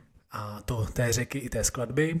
Uh, 10 km po centru, prostě když se stmívá, takže krásný, krásný závod, ne, že bych si to užíval nějak, ale krásný závod. A já jsem po pěti kilometrech eh, vytuhnul na čase, eh, který, eh, který jsem si přece vzal, tak pokud bych udržel tempo po pátém kilometru, tak bych zaběhl závod přesně v tom čase, který jsem chtěl, to znamená 42.30. Mm. Já jsem ho zaběhl za 44.19. To znamená, prošel jsem si hořkým zklamáním, od 6. kilometru jsem se trápil a vyvolalo to ve mně hrozně jako zajímavé myšlenky. I tam vlastně jsem sám se sebou diskutoval o věcech, protože jednak pochopitelně, kdo někdy prožil nějaký běžecký závod, a nebo nějakou takovou jako déle trvající intenzivní aktivitu, tak ví, že může mít tendenci sám se sebou vyjednávat v tu chvíli a říkat, se na to vyserné. Mm-hmm. jako, tak si tak zvolni, teď o nic nejde, ne? Jakoby nikdo tě nehoní. Ty teď nepotřebuješ to udělat, aby si přežil. Takže je to zbytečný celý, vykašli se na to, fakt už to bolí. Tak to je vnitřní dialog, který celá řada lidí jako zná. Že? Mm-hmm. Proto ne, moje švagrová tam měla mantru, vždycky ta prostě sama sobě říkala jenom seš stroj. A takhle mm-hmm. si 21 km na půl maratonu prostě říkala seš stroj a šlapala jako stroj. Eh, tak eh, já zároveň jsem do toho závodu a do té přípravy vstupoval s myšlenkou, kterou jsem sdílel s jednou mojí klientkou a říkal jsem, že moje hodinky a i tvoje hodinky eh, predikujou nějaký čas, za který zaběhneš 5, 10, půlmaraton a maraton. Našel jsi to tu funkci? Víš mm-hmm, o tom? Mm-hmm. Tak Garminy tohle to dělají. Mm-hmm prostě mají hodně dat od mnoha uživatelů, že jo, tak pravděpodobně prostě jenom vezmou tepy, vezmou to, jak se, jak se hýbeš v tréninku, eh, jak ti ty věci jdou a na základě toho predikují, za kolik by si mohl zaběhnout. Hezký. A když mhm. jsem se o tom bavil s mým švagrem, který je jako velmi, velmi dobrý běžec, New Yorkský maraton má za 2,47 a nějaký drobný, což je elitní čas, že jo, to je samozřejmě to je fascinující pro mě úplně. No stačí říct, New Yorkský maraton má. Jo, jo, tak, ano, tam, tam by ta věta mohla vlastně to je končit, kompletní informace. ale mít ho jako pod tři je samozřejmě brutál a 2,47 mm. úžasný čas.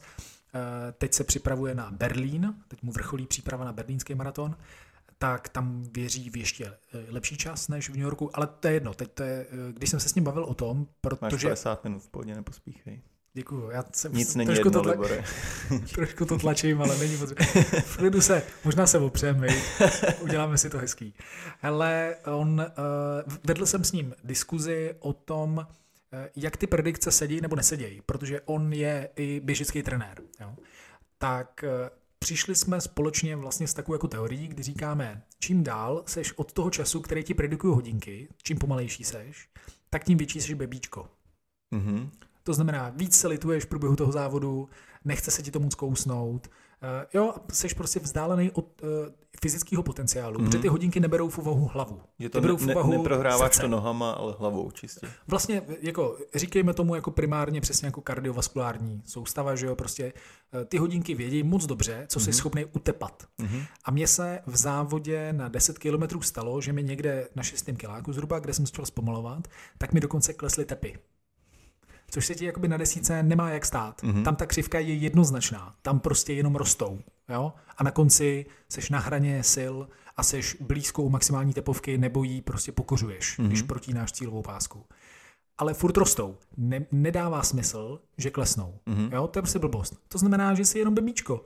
Jsi jenom mrzák v tu chvíli, litoval si sám sebe a proto ti nemůžou lidi psát, že Ježíš Maria, to je krásný čas. Není. Jo? Je to čas na hovno. Jo?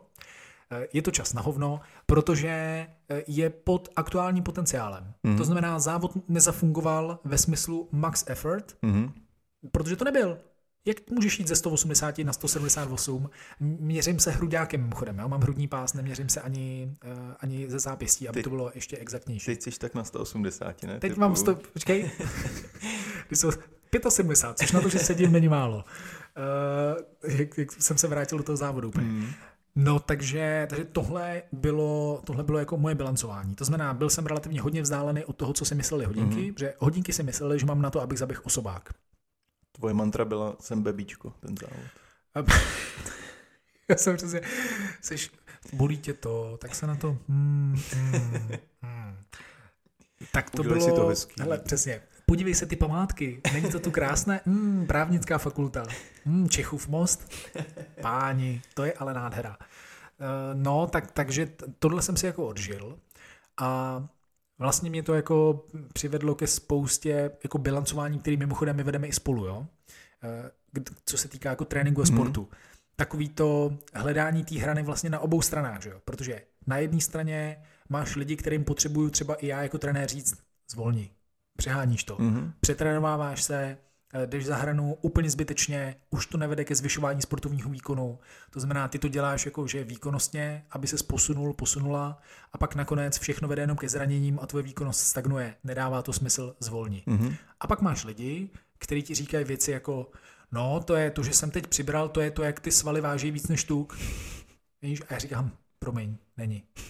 To je jeden jakoby, z těch populárních jako fitness fitness prostě dezinterpretovaných jako mýtů. Mm-hmm. Jasně, že to tak je. Jasně, mm-hmm. že svaly jsou těžší než tuk, ale jako to, že jednou týdně někde zvedneš prostě třikrát činku tak a, a přibereš, tak to fakt není to, že si vybudoval svaly. Jo? To, je jako, to, je, to je úplně jiná práce. Mm-hmm. To je jako víš velmi dobře, že buduješ svaly v tu chvíli, kdy se to děje.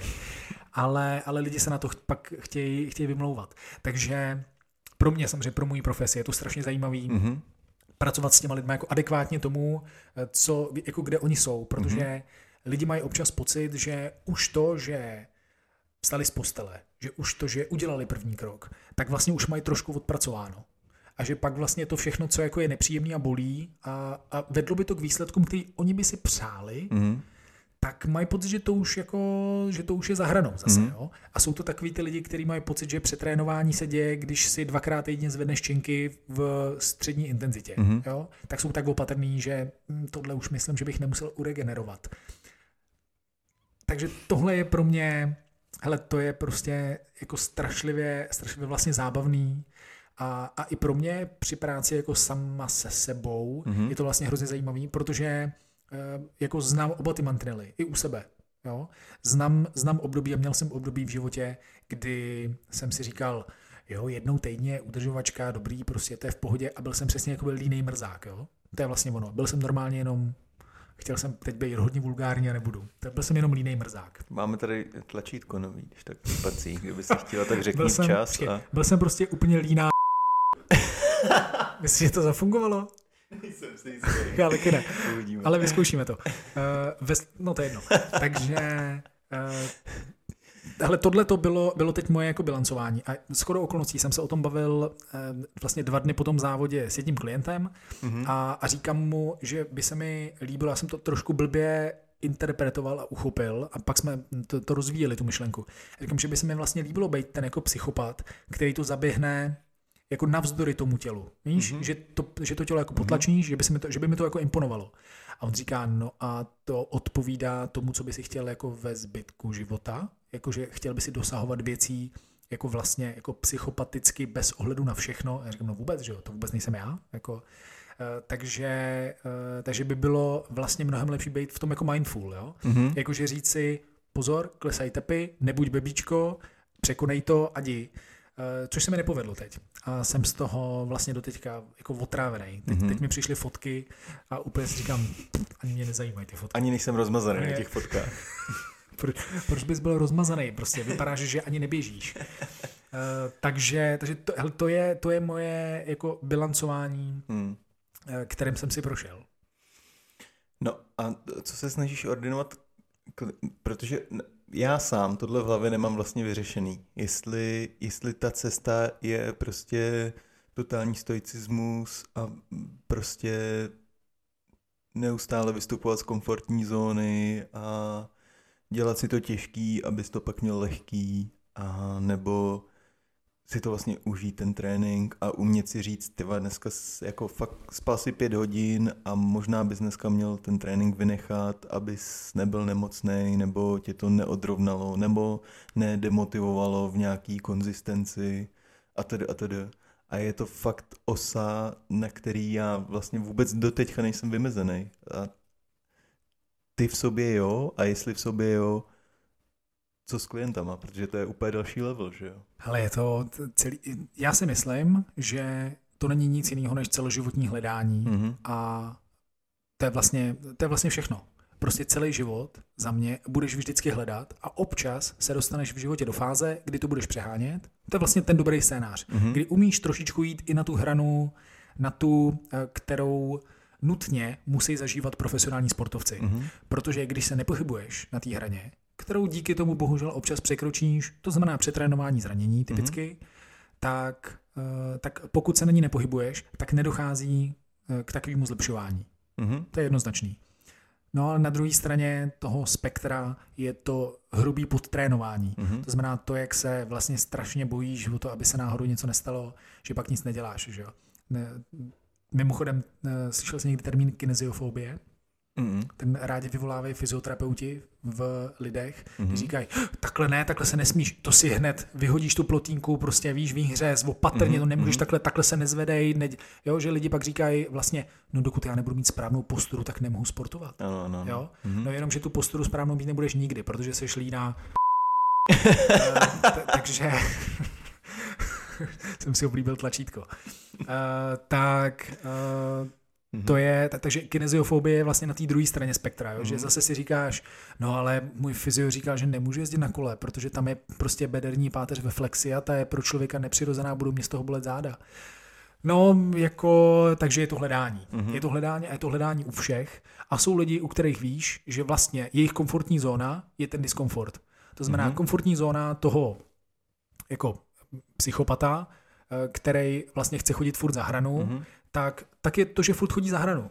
Jo? Takže jsou lidi, kteří mají crossfitovou mentalitu a na každém tréninku se potřebují popravit. Když nejsou popravený, tak nejsou spokojení. Mm-hmm. A pro takového člověka je ten největší mentální trénink zvolnit. A pak máš zase naopak na druhé straně spektra, to asi nemusím vysvětlovat. Mm-hmm. Že? Ty lidi, kteří jsou takový bebíčka, jsou tak opatrní, že když se jim objeví krupej potu na čele, tak mají pocit, že, že to je syndrom vyhoření, přetrénování, by měli by teď tři týdny jako si radši mm-hmm. odpočinout, mm-hmm. protože najednou už udělali nějakou fyzickou práci a mhm. aktivitu. Mm-hmm. Tak ty naopak musíš pošťouchávat a vlastně eh, vlastně jim trošičku vysvětlovat, že ta hrana je opravdu někde jinde. Mm. Hodně lidí při cvičení přestává cvičit, protože to začíná bolet. Mm-hmm. Víš, jakože jo, jo. Uh, to je prostě jako... Mm, to je tam, kde Ali začínal počítat teprve. Uh, Tyson ne, ale taky? Já to slyšel u Tysona. Yeah, prostě kolik, něco jako, kolik uděláš kliků? 200? Jenom 200? Protože začínám počítat, až když to bolí. jo, jo, tak, tak. Uh, tak to je, tak, tak to je přesně, přesně jako ukázka mm. těch dvou, dvou mentalit. Mm. A je to obrovsky zajímavý a já i u sebe prostě opravdu říkám, je to, jako, je to hledání, je, je to absolutní hledání a je strašně ale důležitý uvědomit si, že to je zase škála, spektrum, až by bylo dobrý ale občas jako navštívit i tu druhou stranu, mm-hmm. abychom věděli, že teď jsme jako správně. Protože mimochodem přesně, pokud nejsem profesionální sportovec a chodím standardně do práce na 9,5 hodiny třeba každý den, tak mít tři tréninkové jednotky denně a trénovat na triatlon eh, jako něco budeš muset obětovat, že? Už mm-hmm. jsme se tady o tom bavili mm-hmm. na začátku. Mm-hmm. Tak co je ten trade-off, ne? Jako co, co vyškrtneš? No tak pravděpodobně s tímhletím vyškrtneš prostě úplně všechno. Mm-hmm. Protože asi nebudeš mít spokojený život s partnerkou, asi nebudeš mít děti, asi nebudeš mít přátelé, protože pokud budeš mít 16 tréninkových hodin týdně eh, a do toho chodíš úplně standardně do práce, mm-hmm. tak asi tvůj společenský život bude spíše skomírat, že? Když musíš něco otrénovat ráno a večer eh, a při obědové pauze taky tak to je samozřejmě brutální. A zároveň je potřeba si tam jako zase podívat se pravdě do očí a říct si, pokud ti to jako nepřináší peníze ve smyslu, nejsi profesionální sportovec, nepojedeš na olympiádu, nepojedeš na mistrovství světa, nebojuješ tady o medaily, bojuješ vlastně jenom sám se sebou, se jako jdeš poměřovat, tak riziko zranění prostě a riziko přetrénování je v takovém případě obrovský, mm-hmm. protože ten profík přijde z tréninku a jde regenerovat. Ten, co je zodpovědný. Jo, to je jeho práce, že jo? V tu chvíli připravit se na další tréninkovou jednotku. Ale ty, ty pověsíš kolo někde na zeď prostě a jdeš do ofisu, tam prostě vyjednávat někde na meetingu mm. a pak se snažíš mít stejný nasazení jako ten profík. Mm. No tak to je, takže spousta, spousta myšlenek prostě o sportu, protože jsem si částí těch myšlenek opravdu prošel v průběhu eh, v průběhu Rohanského nábřeží. Mm-hmm a bylo to... Jsi běžel pařížskou. Říkal jsi, tak to jsem mohl jít na nákup v klidu. Tady s tím tempem. Naš, naštěstí ta desítka není v pařížský. Ale běžíš poblíž? Mm. probíháš okolo právnické fakulty. No takže tak to jsou, to jsou moje bilancovací myšlenky. Mm-hmm. Hezký. A, a asi opravdu mentální cvičení na celý život. Není to nic, co by se dalo jako jednoznačně rozseknout.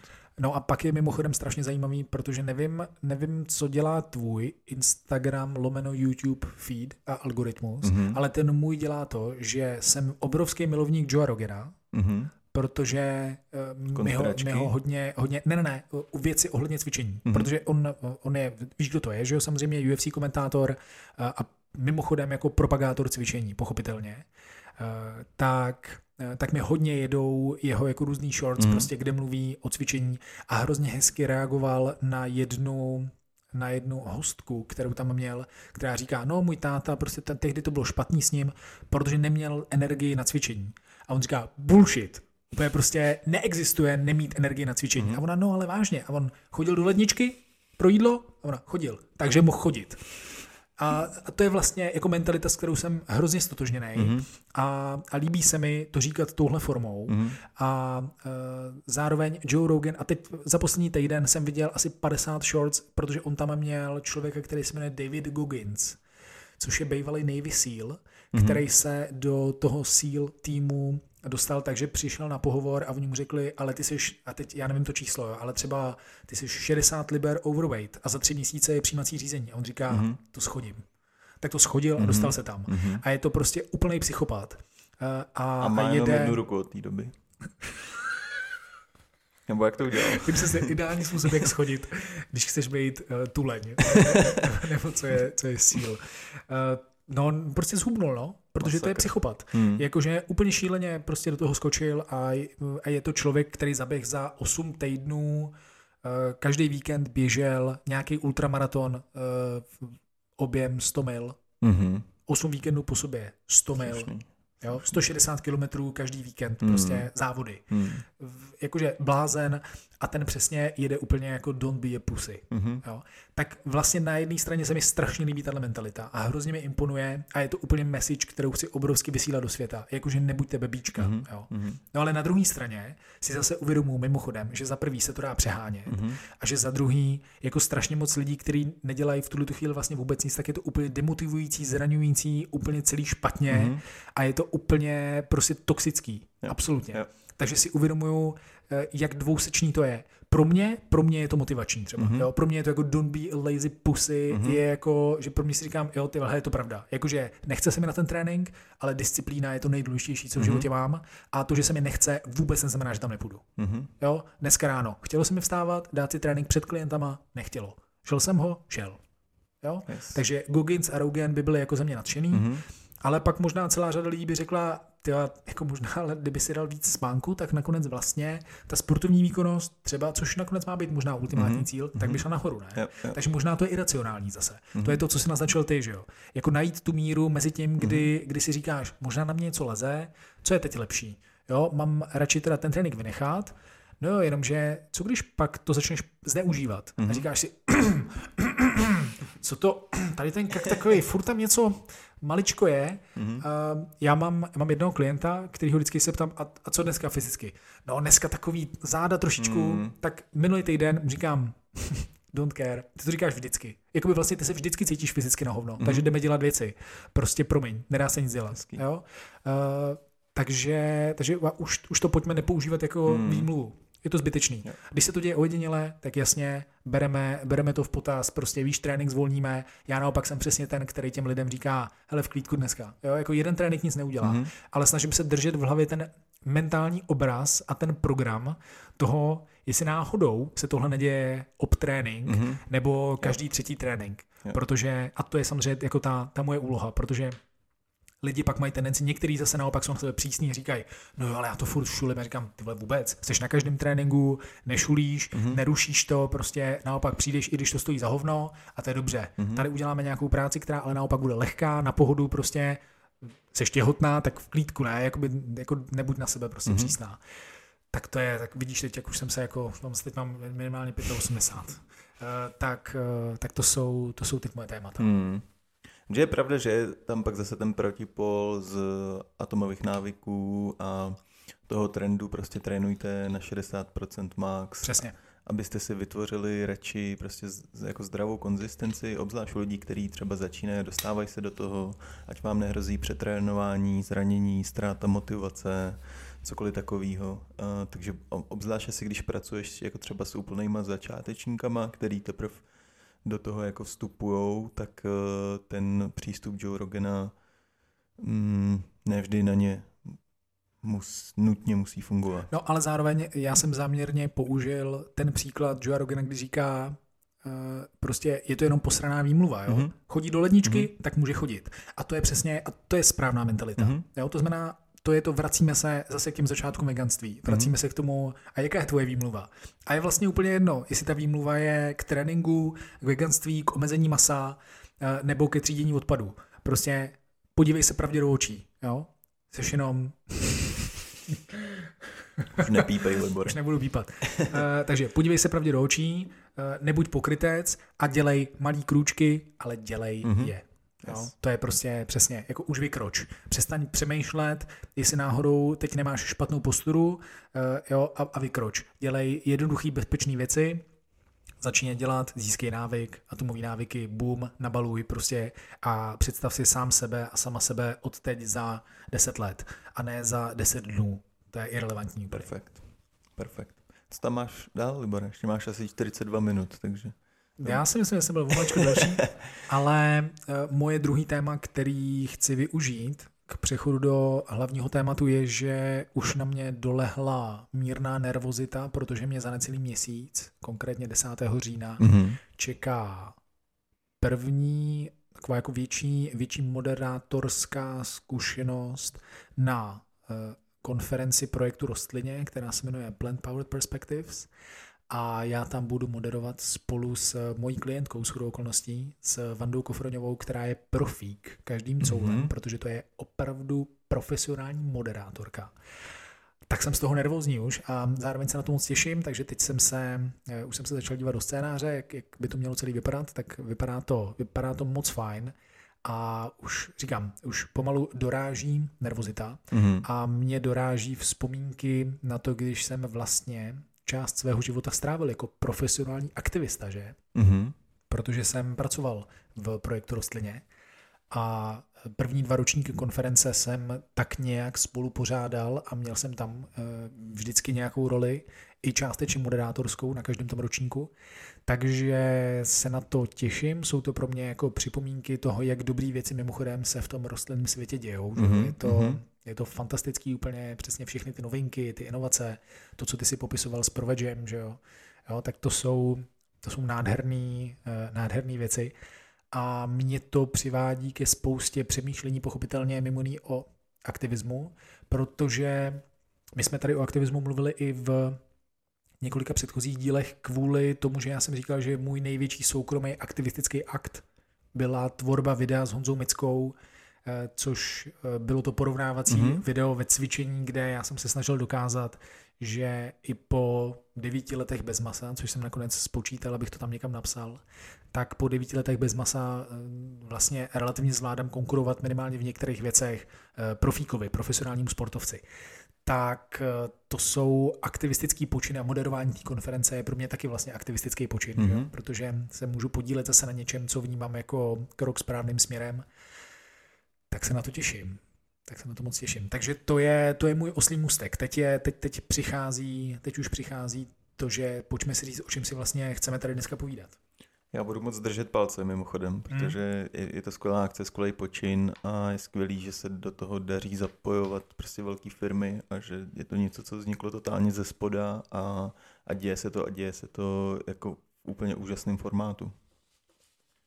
Je to, je to přesně tak. My, když jsme byli v prvních měsících toho projektu, tak jsme říkali, to, to by bylo neuvěřitelné, kdyby jednou se s náma ty velké firmy bavily. Mm-hmm. Víš, jo, jako kdyby zvedli telefon a, a, a povídali si s náma o věcech a no a dneska prostě to je úplně jako, když se podíváš na program té konference, tak vidíš, že tady v podstatě na tom trhu jako není nikdo, eh, jako kdo by, kdo by rostlině neznal a kdo by na té konferenci jako nechtěl být nějakou mm. formou. Eh, takže to je úplně boží. To je fascinující pro mě, úplně fascinující. Úžasný. Skvělý. Eh, krásný oslý můstek. My se totiž dneska budeme bavit o aktivismu jako takovým, jak jsem předesílal v úvodu videa. A já bych rovnou začal komentářema, který se objevují pod eh, články, které nějakým způsobem mapují různé uh, aktivity veganů, ať už méně či více radikální. A my totiž budeme sledovat, co, co takový počiny můžou dělat. Jestli je to mm-hmm. uh, ten správný směr k tomu představit někomu veganství, anebo jestli je to něco, co naopak uh, ty lidi, kteří by potenciálně třeba nad tím mohli uh, začít uvažovat, úplně zavírá jejich chuť k tomu se o tom něco dovědět. Já mám pocit, jako bychom se o tom logicky už bavili, mm-hmm. ale já to normálně teď nevím, takže já se tě fakt musím autenticky zeptat, eh, co, byly, co, co, co fungovalo na tebe? Co byl ten začátek tvůj? Máš to v plánu říct za nějakou dobu, anebo teď je, ta, nebo teď je ten prostor dobrý?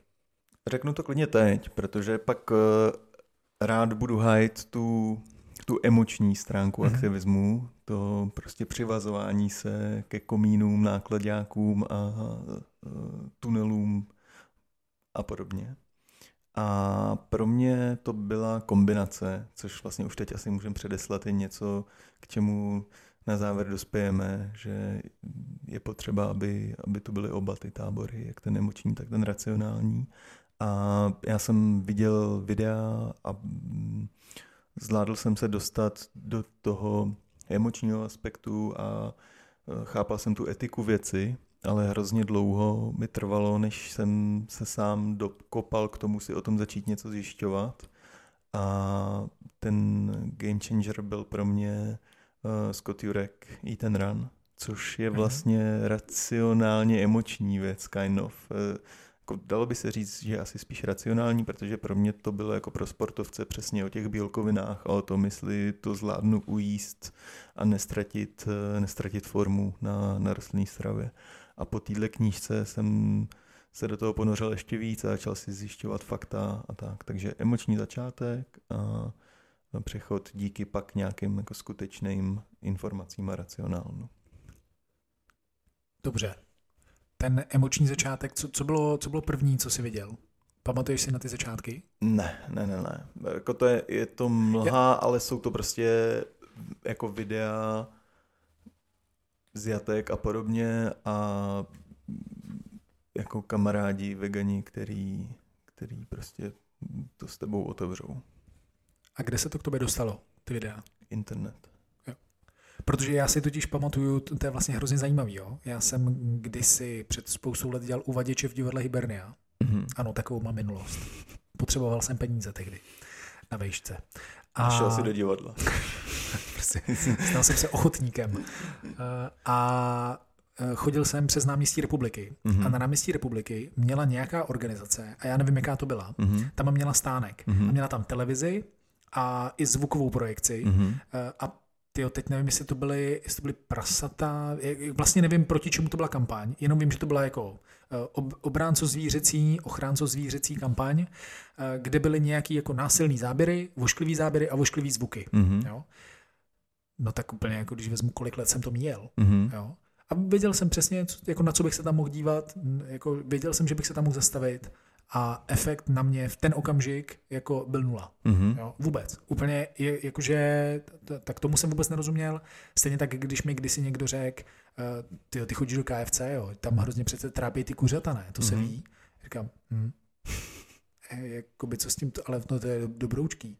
Takže eh, a taky to se mnou jako nerezonovalo. Jo? Že to je vlastně hrozně zajímavý, že pak nakonec to, co pro mě byl, jak ty si řekl, game changer, mm-hmm. tak byl Ježíš, já teď přemýšlím, ty jsi řekl Scott Jurek, Gary Jurovský, ne Scott. Mm-hmm. Tak, tak pro mě to byl mm-hmm. Gary Jurovský mm-hmm.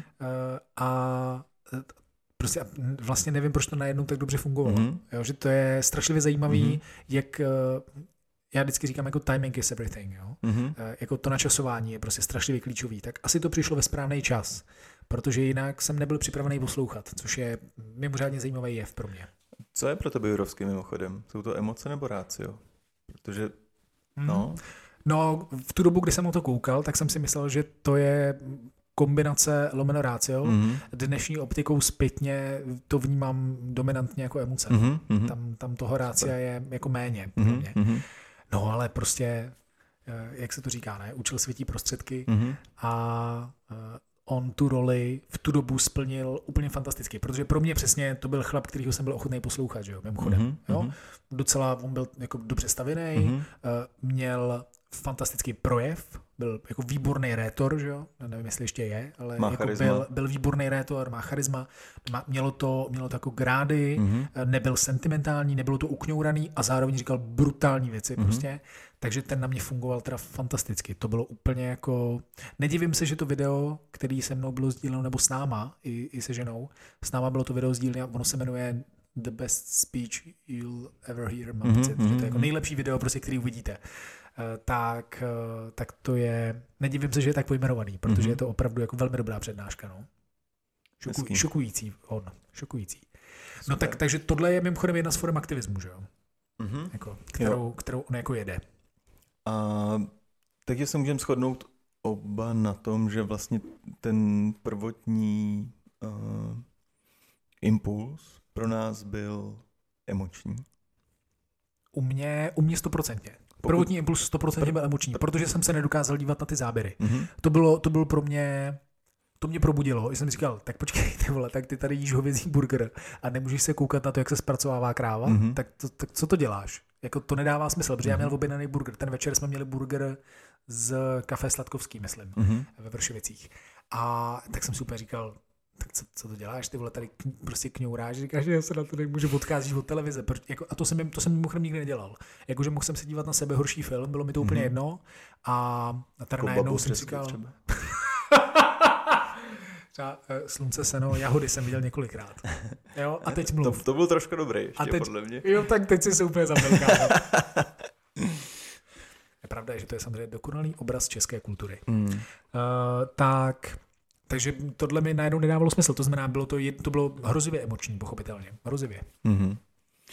Uh, já přečtu, jo, ještě jenom dodám, já, já teda Jurovsky beru vlastně jako čistě emoční aktivismus. Mm-hmm. Okay. Uh, minimálně z dnešního pohledu.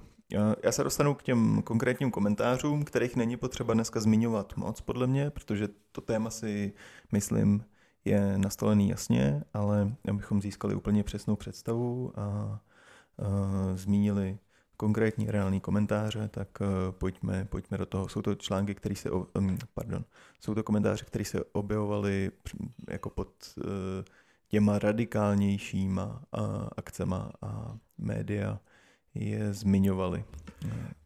Neměli bychom nejdřív říct, co jsou ty radikálnější akce? Řekněme, určitě. Eh, je to například to, že si skupinka lidí stoupne před vjezd do jatek a minimálně symbolicky se snaží zastavovat eh, kamiony do, do, do nich výjíždějící nebo eh, lidi různě demonstrující před fast foodovými řetězcema nebo u nás relativně běžný a tradiční to, že si stoupne hlouček eh, lidí eh, s obrazovkama eh, někde do nějakého hloučku na velmi exponovaném místě na Václaváku třeba. To se jmenuje Cubes of Truth, mm-hmm, že jo? Mm-hmm. A ukazují tam nejrůznější záběry a zároveň informace o tom, co vlastně znamená živočišný průmysl pro mm-hmm. planetu a zvířata především. Uh, takže styly tak, takovýhle akcí a konkrétní komentáře. Myslíš, že ty zhulené 20-leté 20 blbky s tabletem něco změní? Člověk je od přírody všežravec, takže má jíst vše, maso, zeleninu, ovoce a tedy. A, vy, a ti vypatlanci od anděla, ať se, ať se jdou na pás někam na louku a neotravujou. Od, od anděla to je asi jako to metro, ne? Ano. Že jo, předpokládám, ano. Že, že to bude jako... Uh-huh. Uh, takže Cube of Truth uh, na Andělu, pravděpodobně. Mm-hmm. Já sama maso jím, protože ho k životu potřebuji, cítím to. Pardon. Každý je zkrátka jiný. Nicméně nemám nic proti tomu, aby ti to lidé dělali osvětu. Ta forma, kterou to dělali, je dle mého správná. Agresivní nadpis, již zvířej si vrah by ničemu nepomohl. Takhle v klidu lidé mohou přemýšlet nejen nad tím masem a třeba je to posune dál. Začnou si více všímat přírody, třídit odpad a podobně. Jo? Takže úplně opačná reakce. Vlastně přestože je to masožrout, tak eh, vlastně to kvituje mm-hmm. a říká, yes, je, je, může to být vlastně eye-opener pro spoustu lidí a není to nějak násilný, takže lidi někdy stojí s obrazovkama a nechávají se prostě jenom náhodný kolem dojící uh, dívat na to, co se ve skutečnosti děje. No, já tam mimochodem vnímám tady u toho, eh, že konkrétně kostky, to znamená Cubes of Truth, mm-hmm. jsou pro mě třeba na pomezí hodně, protože jsou velmi respektující k těm lidem, kteří jdou okolo. To znamená, není to, není to přesně, není to transparent, který křičí maso je vražda, jsi debil, když ho mhm. žereš mm-hmm. a prostě máš na rukou krev, mm-hmm. ale je to, eh, je to věc, která, která koncepčně se dělá na menších obrazovkách, to znamená ty vlastně, aby si opravdu viděl, co se tam děje, tak musíš přijít blíž. Mm-hmm. Je to bez reprodukovaného násilného zvuku, to znamená, není tam ten stimul, který by se děl v okamžiku, kdy prostě projdeš okolo, tak slyšíš jatka, což mm-hmm. nikdo nechce. Mm-hmm. To je úplně jako, to, to je samozřejmě jako brutální. A e, tak, takže je to vlastně velmi respektující já, já, jako já, mám, já mám v tomhle jako velkou mm, jako dělící linii mezi, mezi, tím, mezi tím přístupem, který je jako mnohem jako agresivnější, aktivisticky. Mm-hmm. Tenhle vnímám jako pasivní, mild, velmi, velmi jako rozumný a respektující mm-hmm. k lidem, který mají slyšet tu zprávu. Aby to nevyznělo tak, že třeba to vnímáme jako stejný, protože jen, třeba ty jo, jo mm-hmm. že to mm-hmm. pro mě, pro mě je něco jiného skandovat, uh, skandovat před uh, před fast foodem, mm-hmm. jo, a, a prostě, a nevím, házet jim nějaký prostě barvy, ne, víš, jako, že nedej bože, samozřejmě velmi často to souvisí i s tím, že nějakou formou poškozuješ cizí majetek, mm-hmm. což uh, řada, řada veganský populace kvituje mm-hmm. a říká, ale to je přece přesně, to jsou produkty, na kterých je krev a, a tak dále, mm-hmm. takže je úplně legitimní jako to dělat takhle. A vlastně všechny protesty by měly být jako velmi, ho, velmi agresivního charakteru. Mm-hmm. Jo? Tak to je to, proti čemu já dneska kupu a ty bys to měl vlastně hájit. Takže já říkám, jak seš kurva tohle obhájit. Ale já, já ti budu hájit i kácení posedů dneska. Takže... Fakt? Ježiš, tak to mi obhájit. Na to se těším. Na to se těším, protože vím, jak vždycky, když se to objeví v nějaký veganské skupině, tak tam ten, kdo to tam dává, tak jenom čeká na to, jak mu všichni řeknou. Ty jsi ale... Tohle. Tohle mu řeknou. Uh, tak, poslední dva komentáře. Živočišné bílkoviny jsou zásadní pro vývoj mozku. Jejich absence je na valné části veganů a vegetariánů vidět. Argumentace mozkem. Miluju. Mm. Miluju. Je to nádherný. Jsem vegetarián většinu života, skoro vegan, ale snažím se to tajit, aby si mě nepletli s těmito potetovanými hloupými zoufalci otravujícími lidi na ulicích jako světkové Jehovovi a dělajícími pochody jako Gay Parade a zachraňující planetu i mléčnou dráhu. Pardon, mléčnou dráhu ne, jsou to vegani. Ha, ha. To byl poslední. For, for to, to byl poslední. to byl poslední a uh, zmiňuji ho především proto, že uh, chci rozvést, že i mezi vegetariány a vegany jsou lidé, kteří s tím aktivismem, ať už jakýmkoliv vlastně nesouhlasej a říkají, no já jsem sice vegan, ale vlastně to radši fakt nikomu neříkám, protože mm, bych se necítil dobře, kdybych eh, to někomu spal. A i tohle je určitě škála, o který se dneska můžeme bavit. Mm-hmm. Jak moc a kdy vlastně to otvírat a cpát to lidem, kdy to cpeš lidem a kdy vlastně jenom uh, sdílíš svůj život. Kind of. Já mám pocit, že dokonce my jsme zažili společně to, že nás spovídal jeden člověk, oba dva. Říkal, jak dlouho jste a, a vy jste a, a bla, bla. A vlastně to ukončil tím, říká, no ale jakoby takhle to docela cpete, ne lidem. Pamatuješ si to mm, v Incruenty? Mm, uh, tak, tak jsme říkali, moment, my jsme odpovídali na otázky celou mm, dobu. Jo, jo, jo. Jako my jsme proaktivně, ani jeden jsme neřekli proaktivně vůbec nic. Mm. A to, co si z toho ten týpek odnes, bylo, že jsme ho přesvědčovali. Jsme ho krmili, a, že prostě, jsme ho prostě krmili, krmili veganským prostě. A veganství. Uh, dobře, tak uh, komentáře máme za sebou, to znamená, že jsme si nějakým způsobem aspoň uh, vytyčili ten prostor, kde se budeme pohybovat a že budeme chtít mluvit o tom, že i mezi masožrouty, i mezi vegany jsou lidé, kteří říkají uh, aktivismus super, aktivismus smrdí a uh, to, že jsou nějaký druhy toho aktivismu, uh, více čím méně uh, míromilovné a, a tlačící a to, jak to vlastně dělat správně a jestli je fajn, že jsou tady oba ty tábory, nebo jestli jeden z nich je lepší nebo horší. Kdybychom byli povolanější v tématu welfare, což eh, já se nepovažuju Ani za jako welfareistů, tak, eh, tak i tam, že jo, by bylo strašlivě zajímavý samozřejmě diskutovat o tom, jestli je welfare tlak, to znamená tlak na pohodu, na životní pohodu zvířat a to, v jakých podmínkách jsou chována ta Mhm. zvířata, mm-hmm. tak jestli je vlastně dobrý, jestli to je dobře investovaný čas a energie, anebo jestli vlastně přece máš vždycky komunikovat jenom ten ultim, ultimátní cíl, ne? Mm-hmm. A to je v ideálním případě osvobození všech zvířat, která v tuto Jo, chvíli jo, jo. jsou eh, odsouzená k smrti Mhm. kvůli tomu, že je chceme sníst, Jo. anebo sníst jejich plody. Jest- Jestli volit salámovou metodu, Přesně. anebo jestli naopak jít tím největším radikalismem, aby byl schválený o něco menší radikalismus. Která ta cesta je vlastně, vlastně správná. Ano. Jestli, jestli jako vyhazovat nějakou kotvu, jak se tomu říká ve vyjednávání, mám takový pocit, a, a, a nebo to dělat tou klasickou salámovkou. Pojď. Hm?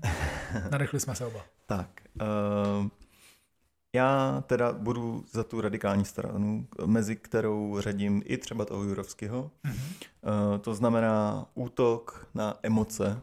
Pro mě je to totiž nějakým způsobem takový, takový marketing, kterým vlastně vůbec představíš to téma. Díky tomu, že uděláš něco velmi radikálního, se to často dostane do médií. Uh, to, že se to dostane do médií, má samozřejmě za následek, že si to, eh, že se o tom dozví víc lidí, než, eh, než kdyby se to do nich nedostalo. A protože média jsou založený na emocí, tak často jediný způsob, jak se k ním dostat, je to udělat ně- nějakým, nějakým radikálním krokem, protestem, demonstrací, eh, kácením posedů, eh, čůráním na masny. Se mi jednou stalo, Tak- když jsem byl hodně opilej. Fakt? Jsem fakt potřeboval a zrovna tam bylo Vybral řeznictví a Jo. Nem, neměl jsem jinou možnost, bohužel, pokud jsem se nechtěl počůrat. Pokud si neměl jinou možnost, tak je to v Mm, pořádku, pochopitelně. Tak, tak, tak.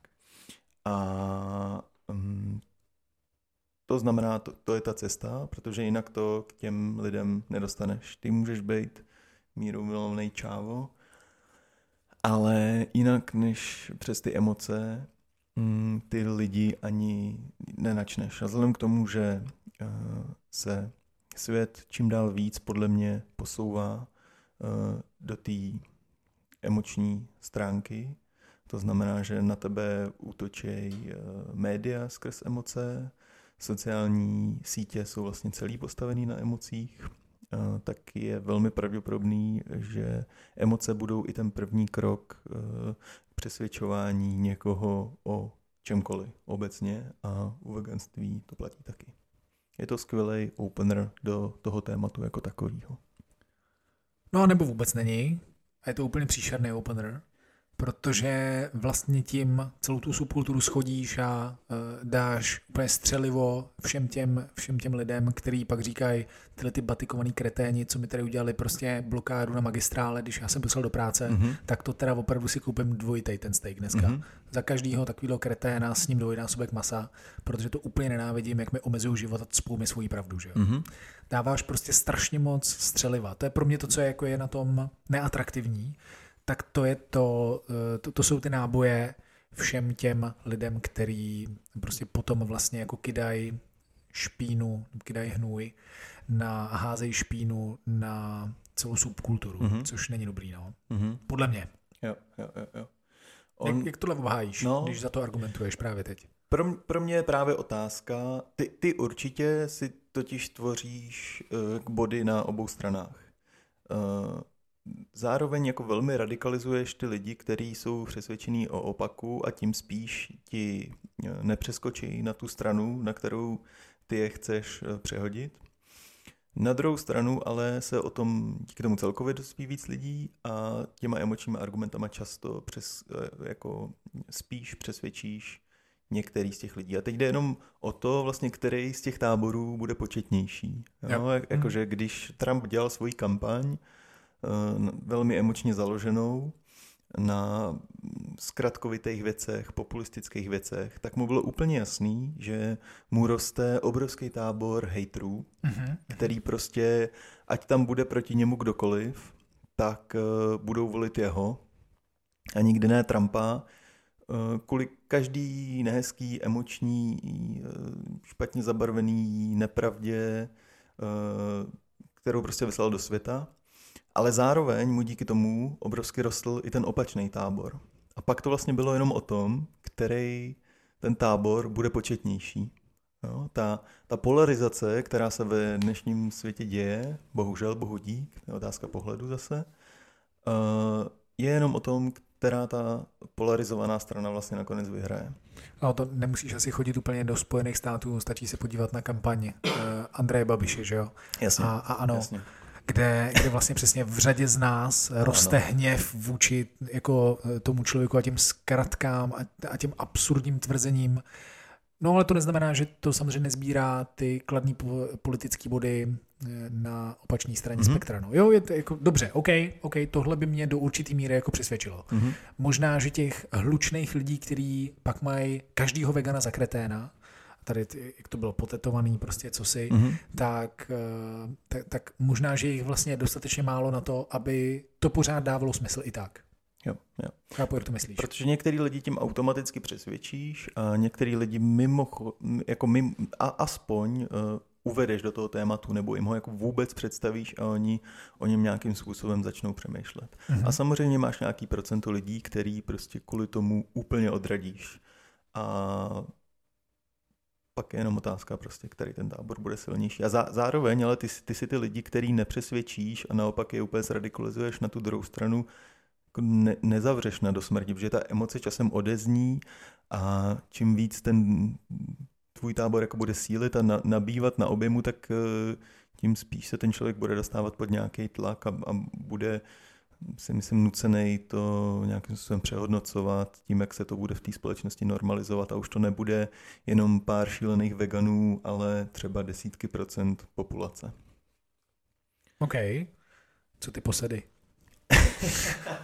Na ty čekám úplně. No, no, tak zase je to věc, která se dostane do, do médií a nějakým... O, o posedu se nedozvíš ne? Nikde to set, kam se dostane posed, do veganské skupiny, kde vegan řekne, o, zapálil jsem posed, yes. a ostatní vegani řeknou, ty jsi kretén.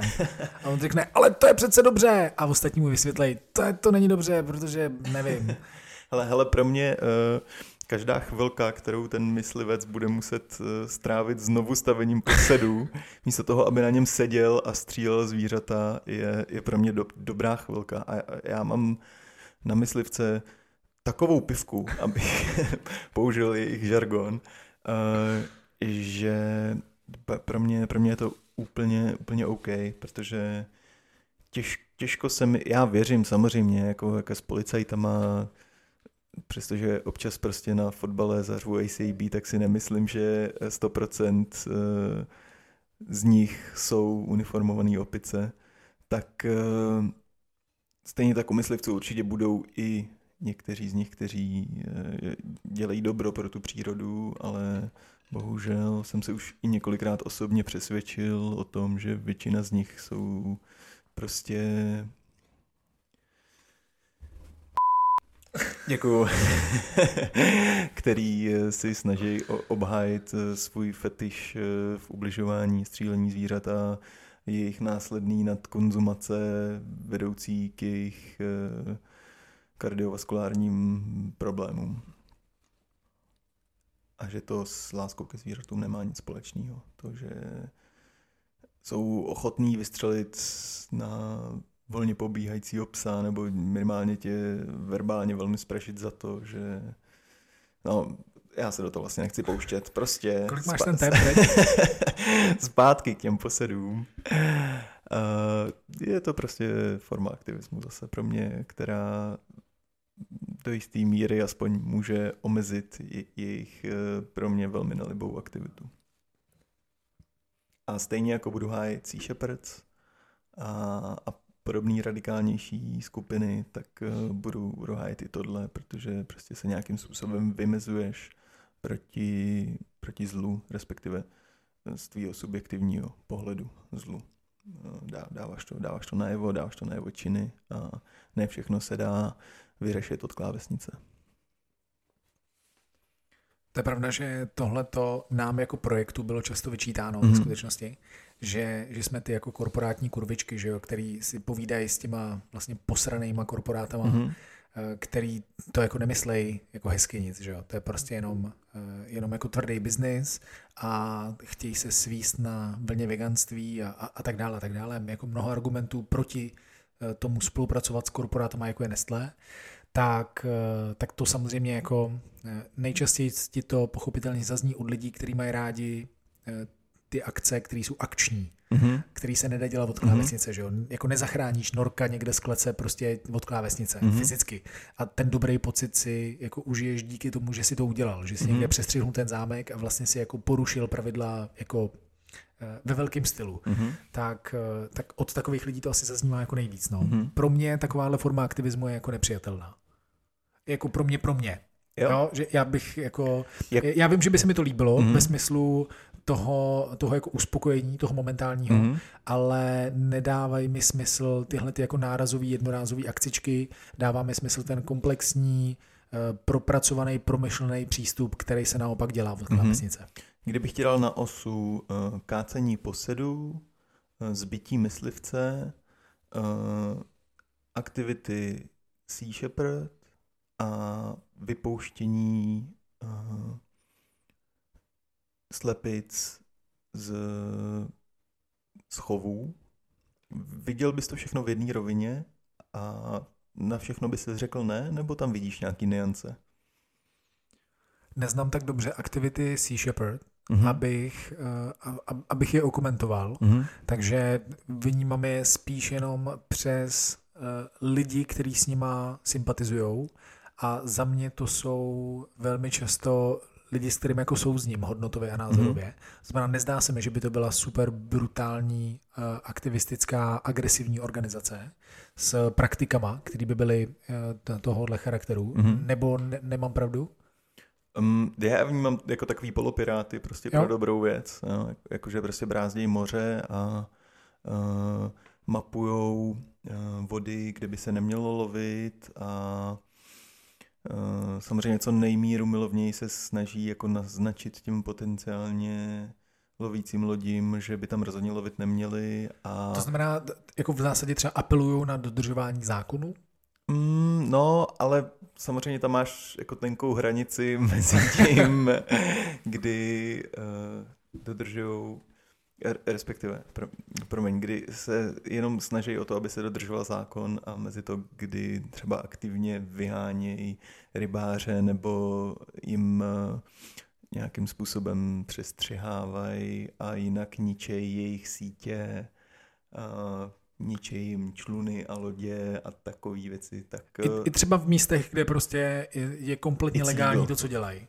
I guess. Jo, tak, tak, já to, taky já to vlastně jako neznám tak do detailu, ale mysl, myslím si, že se to minimálně historicky několikrát stalo a že ten potenciál toho, že se to bude dít, je tam asi velký vzhledem jo. k tomu, jak uh, radikální aktivisti se tam na té lodi můžou, můžou nacházet. OK.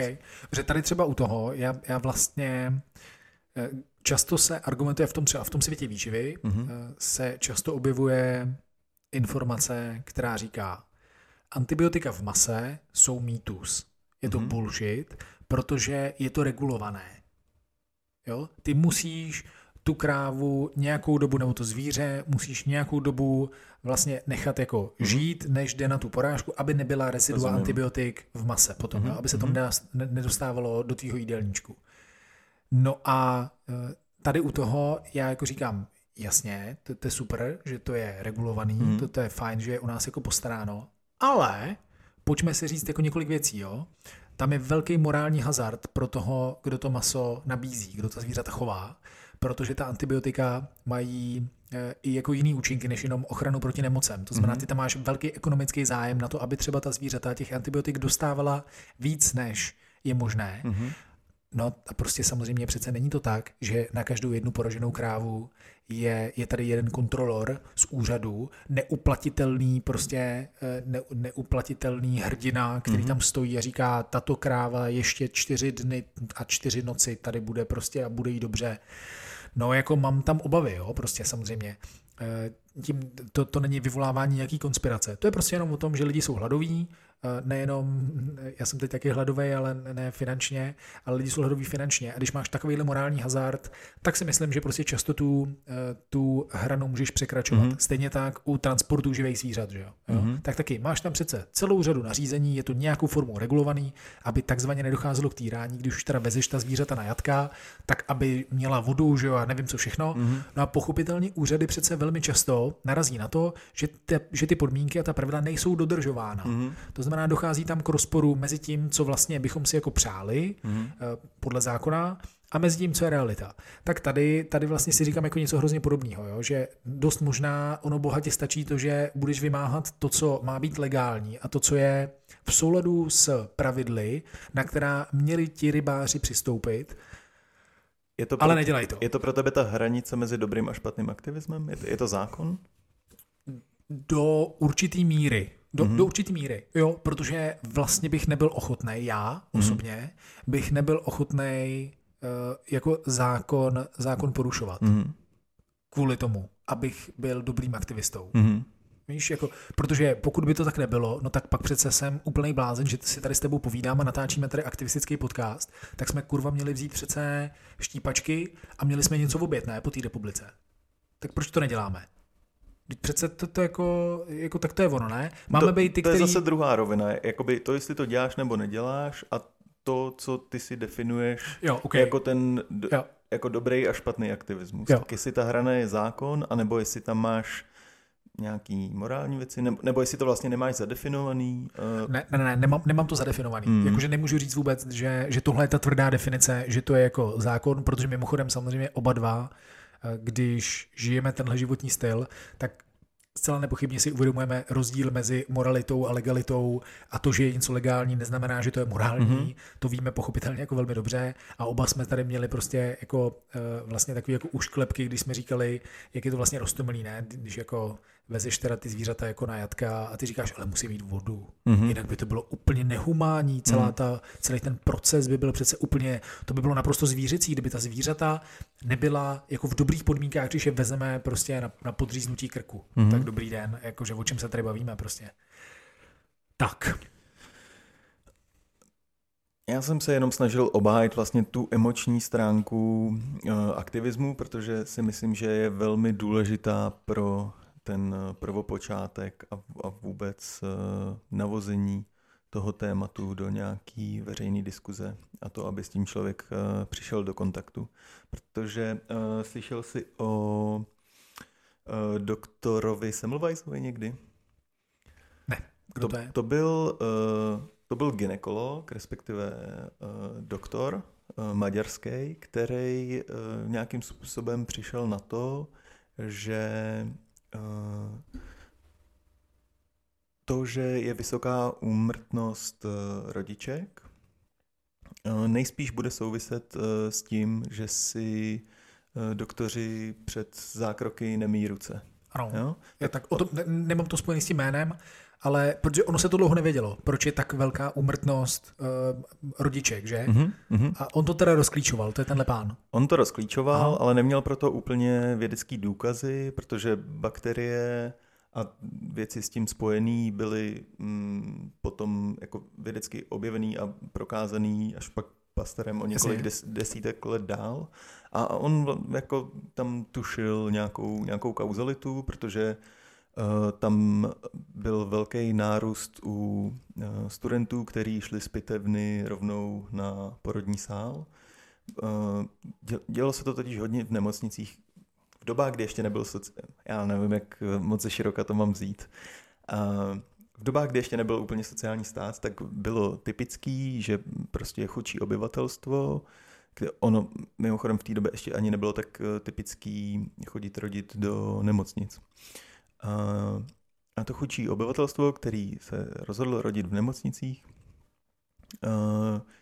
a nemělo na to peníze, tak často rodili v nemocnicích, které byly nějakým způsobem třeba navázaný na fakulty a vlastně dnešní fakultní nemocnice byly ty nemocnice pro chudí v té době, vlastně, protože basically ti řekli, no nemusíš nic platit, ale dost možná se tady o tebe postará medic a ne doktor s 20 letou praxí.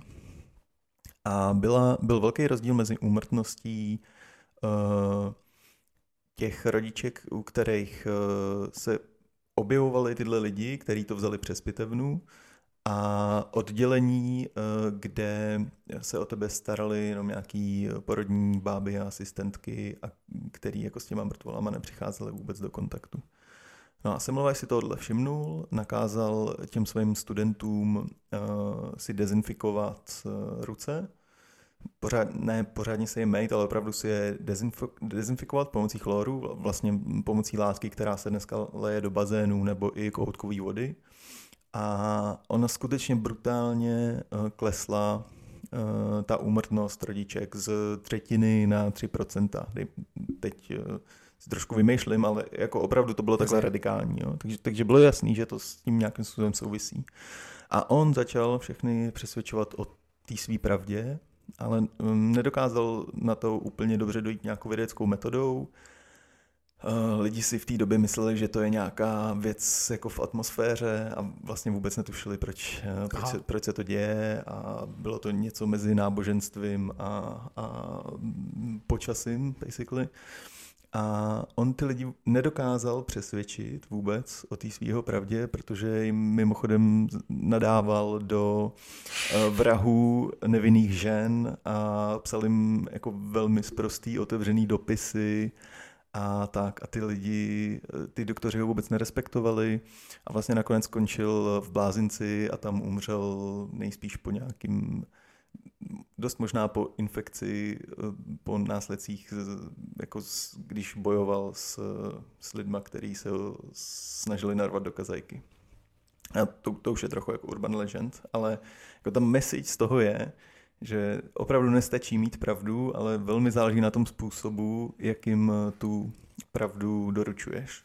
Mhm. To znamená, že ty emoce často nestačí, protože on, kdyby byl trošku asertivnější, kdyby se s těma kolegama snažil mluvit trochu lépe, možná se jim snažil naslouchat a vysvětlovat jim to trpělivě a ne skrz nadávání jim do vrahů, tak by se mu možná reálně podařilo přesvědčit víc doktorů, ergo zavést tu metodu běžně ve více nemocnicích, protože mu se to nikdy nepodařilo rozšířit mimo nemocnice, kde působil a tím pádem reálně zachránit mnohem víc lidských životů. A tím jsem tě vlastně nahrál k tomu, co tak trochu obhajuješ dneska ty a to je to, je to rácio, to je ta trpělivost, to je to vysvětlování skrz hezký věci a, a podobně. My jsme si říkali, že v zásadě se to dá pojmenovat, nebo my jsme to pojmenovali vždycky jako nějaký pragmatický přístup. To znamená, když já jsem tady mluvil o tom, že z řady, nebo od řady veganů jsme se doslýchávali jako lidi, kteří pracují na projektu rostlině, že jsme ty korporátní eh, prostě jako vlastně eh, zaprodanci, mm-hmm. který komunikují s firmama, který stejně jako jim jde jenom o to, aby zhuntovali planetu a vydělali peníze, mm-hmm.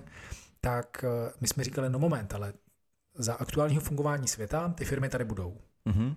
Na tom se shodneme, No, to, někdo by možná se na tom neschodoval, mm. ale e, myslím si, že ta, ta jako tržní síla je tak velká, že ty firmy tady budou a oni něco budou produkovat. A myslím si, že naším cílem a úkolem má být to, aby produkovali něco rostlinného, protože když budou produkovat něco rostlinného, tak do značné míry se dá říct, že prostě upozadějí něco živočišného. Protože mm-hmm. když mi bude vydělávat víc plant-based business než animal business, tak je jasný, eh, jako co je ta metrika, kterou Nestlé anebo jiný korporáty jako měřejí. Jo? Jsou, to, jsou to peníze, jsou to obraty prostě. Takže eh, mi dávalo vždycky jako perfektní smysl vlastně pomáhat těmhle těm firmám, aby rostly, aby rostly v tomhle v tomhle industrii, v těchto, v těchto věcech a tím pádem oni potom můžou dělat alternativy dostupnějšími. Což pro mě bylo vždycky jako samozřejmě klíčový, protože si uvědomuji, že lidi jsou líní. Mm-hmm. Jo? A lenost lidí v tomhle případě způsobuje jenom to, že hodně lidí ti prostě řekne, že uh, to nemůžou dělat, že, že si nemůžou, že prostě nemůžou tady vymýšlet a že, že nemají ty věci dostupné. Uh, takže když říkám ty věci, tak myslím právě třeba rostlinné alternativy masa, že jo? nebo prostě obecně rostlinné alternativy živočišných produktů.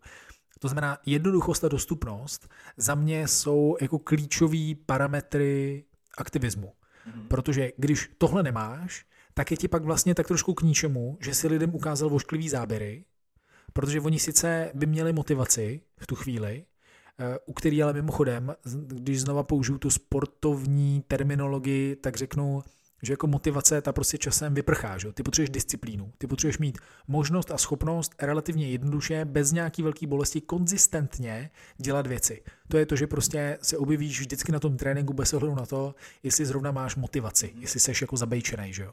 Tak jasně, že když si pustíš video z jatek, tak jsi zabejčený a v žádném případě by si nepodpořil vůbec, eh, vůbec žádný živočišný produkt.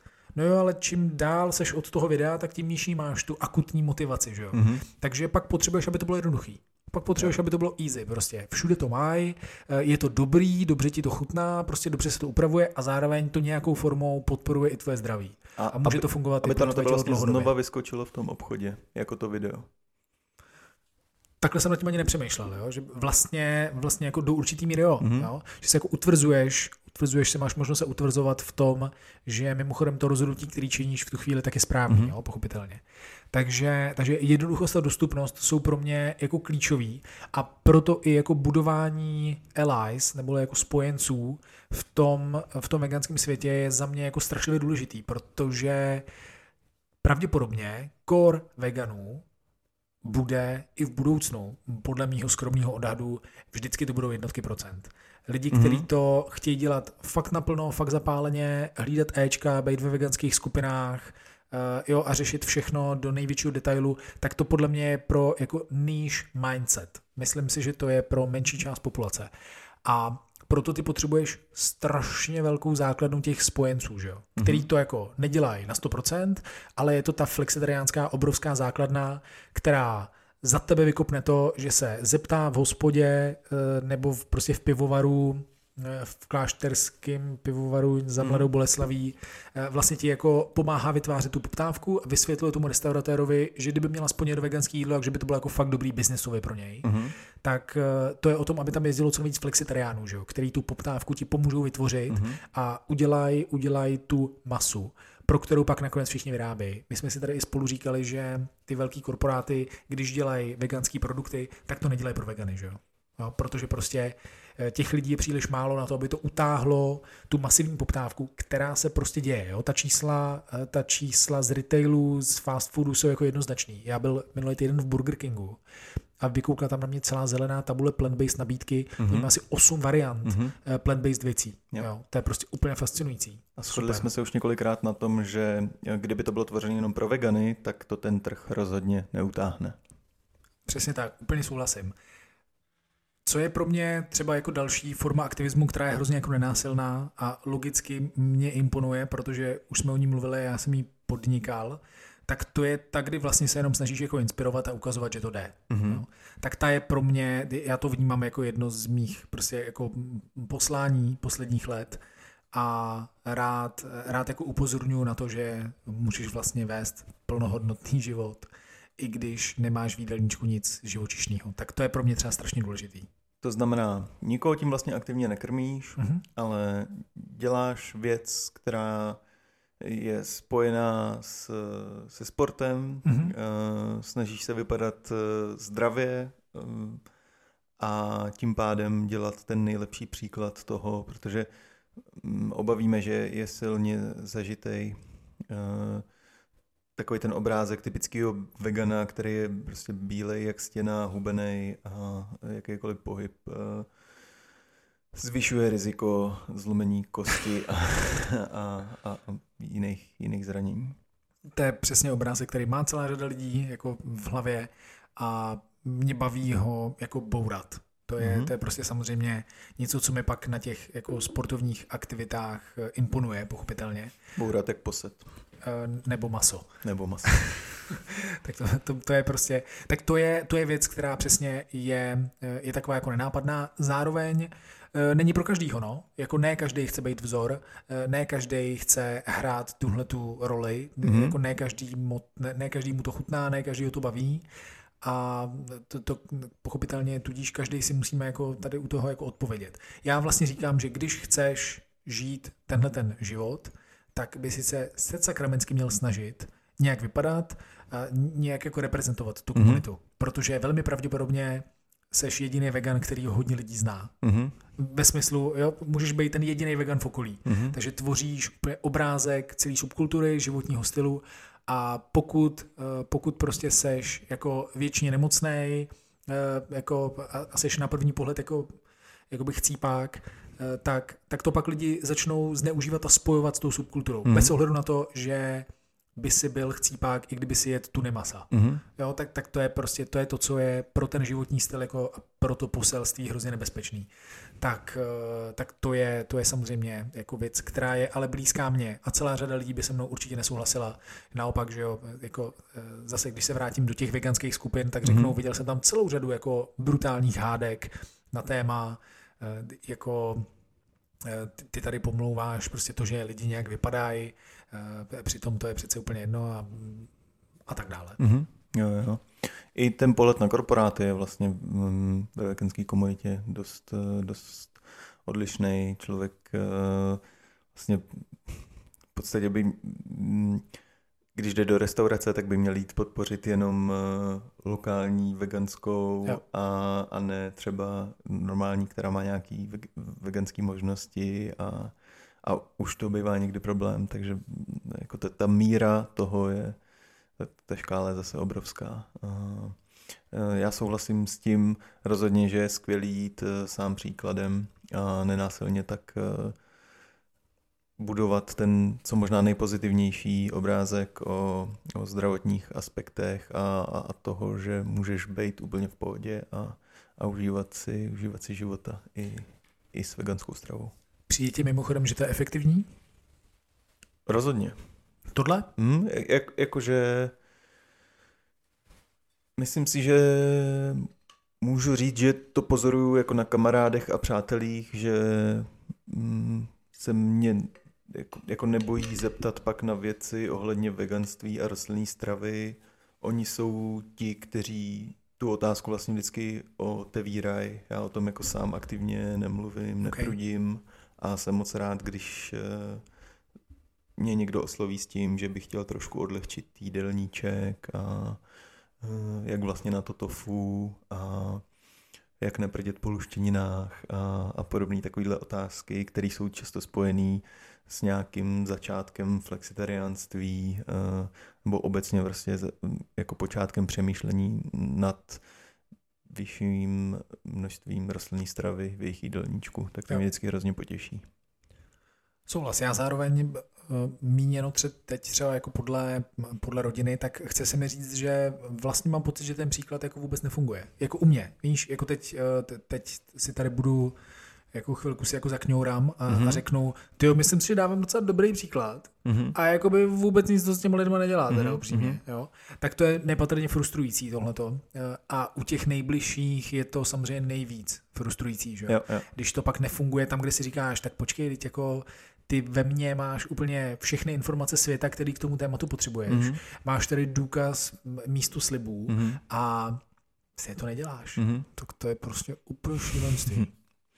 Ale mě vlastně u rodiny stačí třeba, když uh, máme společnou rodinnou oslavu nějakou a my tam přineseme něco rostlinného a všem to chutná a uh, Jakože, jo, ne, asi, uh, asi je to o nastavení očekávání. Mm, jo, jo, jo. Protože ano, tohle to, pokud tohle jsou mm. ty cíle, tak samozřejmě v tom případě i já jsem velmi spokojen. Jo, ale, ale pro, pro mě um, by ten rodinný aktivismus byl hrozně nebezpečný v tom, že by to mohlo nějakým způsobem podsuchat ty jako, jako rodinný vztahy a vazby a protože to vnímám jako jednu z nejcennějších věcí ve svém životě, tak uh, radši prostě se pokusím přesvědčit 500 lidí na internetu a jako v tom širším okruhu lidí, se kterými se stýkám, než uh, a, a, abych uh, se snažil překračovat tu tenkou linii mezi, mezi uh, pozitivním uh, vzorem a ra- radikálním aktivismem uh, v rodině. Já se vrátím teď jako v myšlenkách k tomu, co jsem pojmenoval jako, řekněme, jako spojenci veganství, který vlastně masivně pomáhají celou tu myšlenku jako šířit a vytvářet poptávku. Mm-hmm. Je, to, je to třeba pro mě věc, která mi byla vždycky jako enormně příjemná, která mě strašně bavila, když byl někdo v těchto těch věcech jako proaktivní a přesně, když jsem byl někde já s tím člověkem, tak on si dal něco veganského. Mm-hmm. Jo, že, že jsme jako, ta objednávka byla double, double vegan prostě, jo? Ne, nebyl jsem to jenom já. Eh, nebo, nebo to byl člověk, který jako proaktivně se zajímal o to, když někam jdeme, jestli tam na tom místě je něco, co, jako, kde já si budu moct v klidu dát jídlo a tak mm-hmm. dále. Tak to mě, to, tohle to mě hrozně jako imponuje a musím říct, že vlastně takových lidí v, jako v okolí mám, mám jako poměrně hodně mm-hmm. a měl jsem historicky protože teď s lidma nikam nechodím, to jsem říkal na začátku, eh, tak, eh, tak je, to, je, je to jako bombastický a myslím si, že to je jedna z těch nejsilnějších zbraní. Jako jo? Prostě spojenci veganství, kteří to nedělají zdaleka na 100%, mm-hmm. vůbec nemají potřebu se identifikovat jakkoliv, ale je to, je to pro ně úplně samozřejmé, že mají víkendy bez masa, veganský víkendy, prostě nevím, cokoliv a díky, díky tomu samozřejmě jsou jako významnou hybnou silou. No. Tak to jsem chtěl jako zopakovat, že spojenci jsou za mě skoro důležitější než přesvědčování do toho ultimátního veganství, protože to je něco, co je sakramensky těžký Souhlas. a dost možná přesně opravdu zůstaneme u jednotek procent populace. Souhlas, protože jednak ti pomáhají budovat ten trh a normalizovat to v té společnosti a jednak přesně, když oni to vnímají pozitivně, tak je velká pravděpodobnost, že když se o tom budou bavit s kýmkoliv jiným, tak zase, že posunou jako tu pozitivní message, byť ne třeba čistě veganskou, ale jako na velmi racionálních základech postavenou a definitivně pozitivní. A to je hrozně důležitý. Myslím si, že je nezdravý být ten radikální vegan level tisíc, co nejí nic, co vrhá stín a kdokoliv je o něco míň než o něco míň vegan než on, tak ho prostě odsuzovat a, a hejtit, protože to je cesta do pekel a podle mě už zmapovaná slepá ulička. Pravděpodobně ano. Mm. A Luky, osobní kouč, eh, kterýho známe oba, tak eh, vůbec to o sobě nezmiňuje a když jdou třeba random do Burrito Loka, s kamarádama nebo, nebo s klientama, tak si objedná rostlinnou verzi a, a třeba jim řekne, ať to taky zkusej a to je dost často první okamžik, kdy se o něm ty lidi dozvídají, že, že se stravuje rostlině.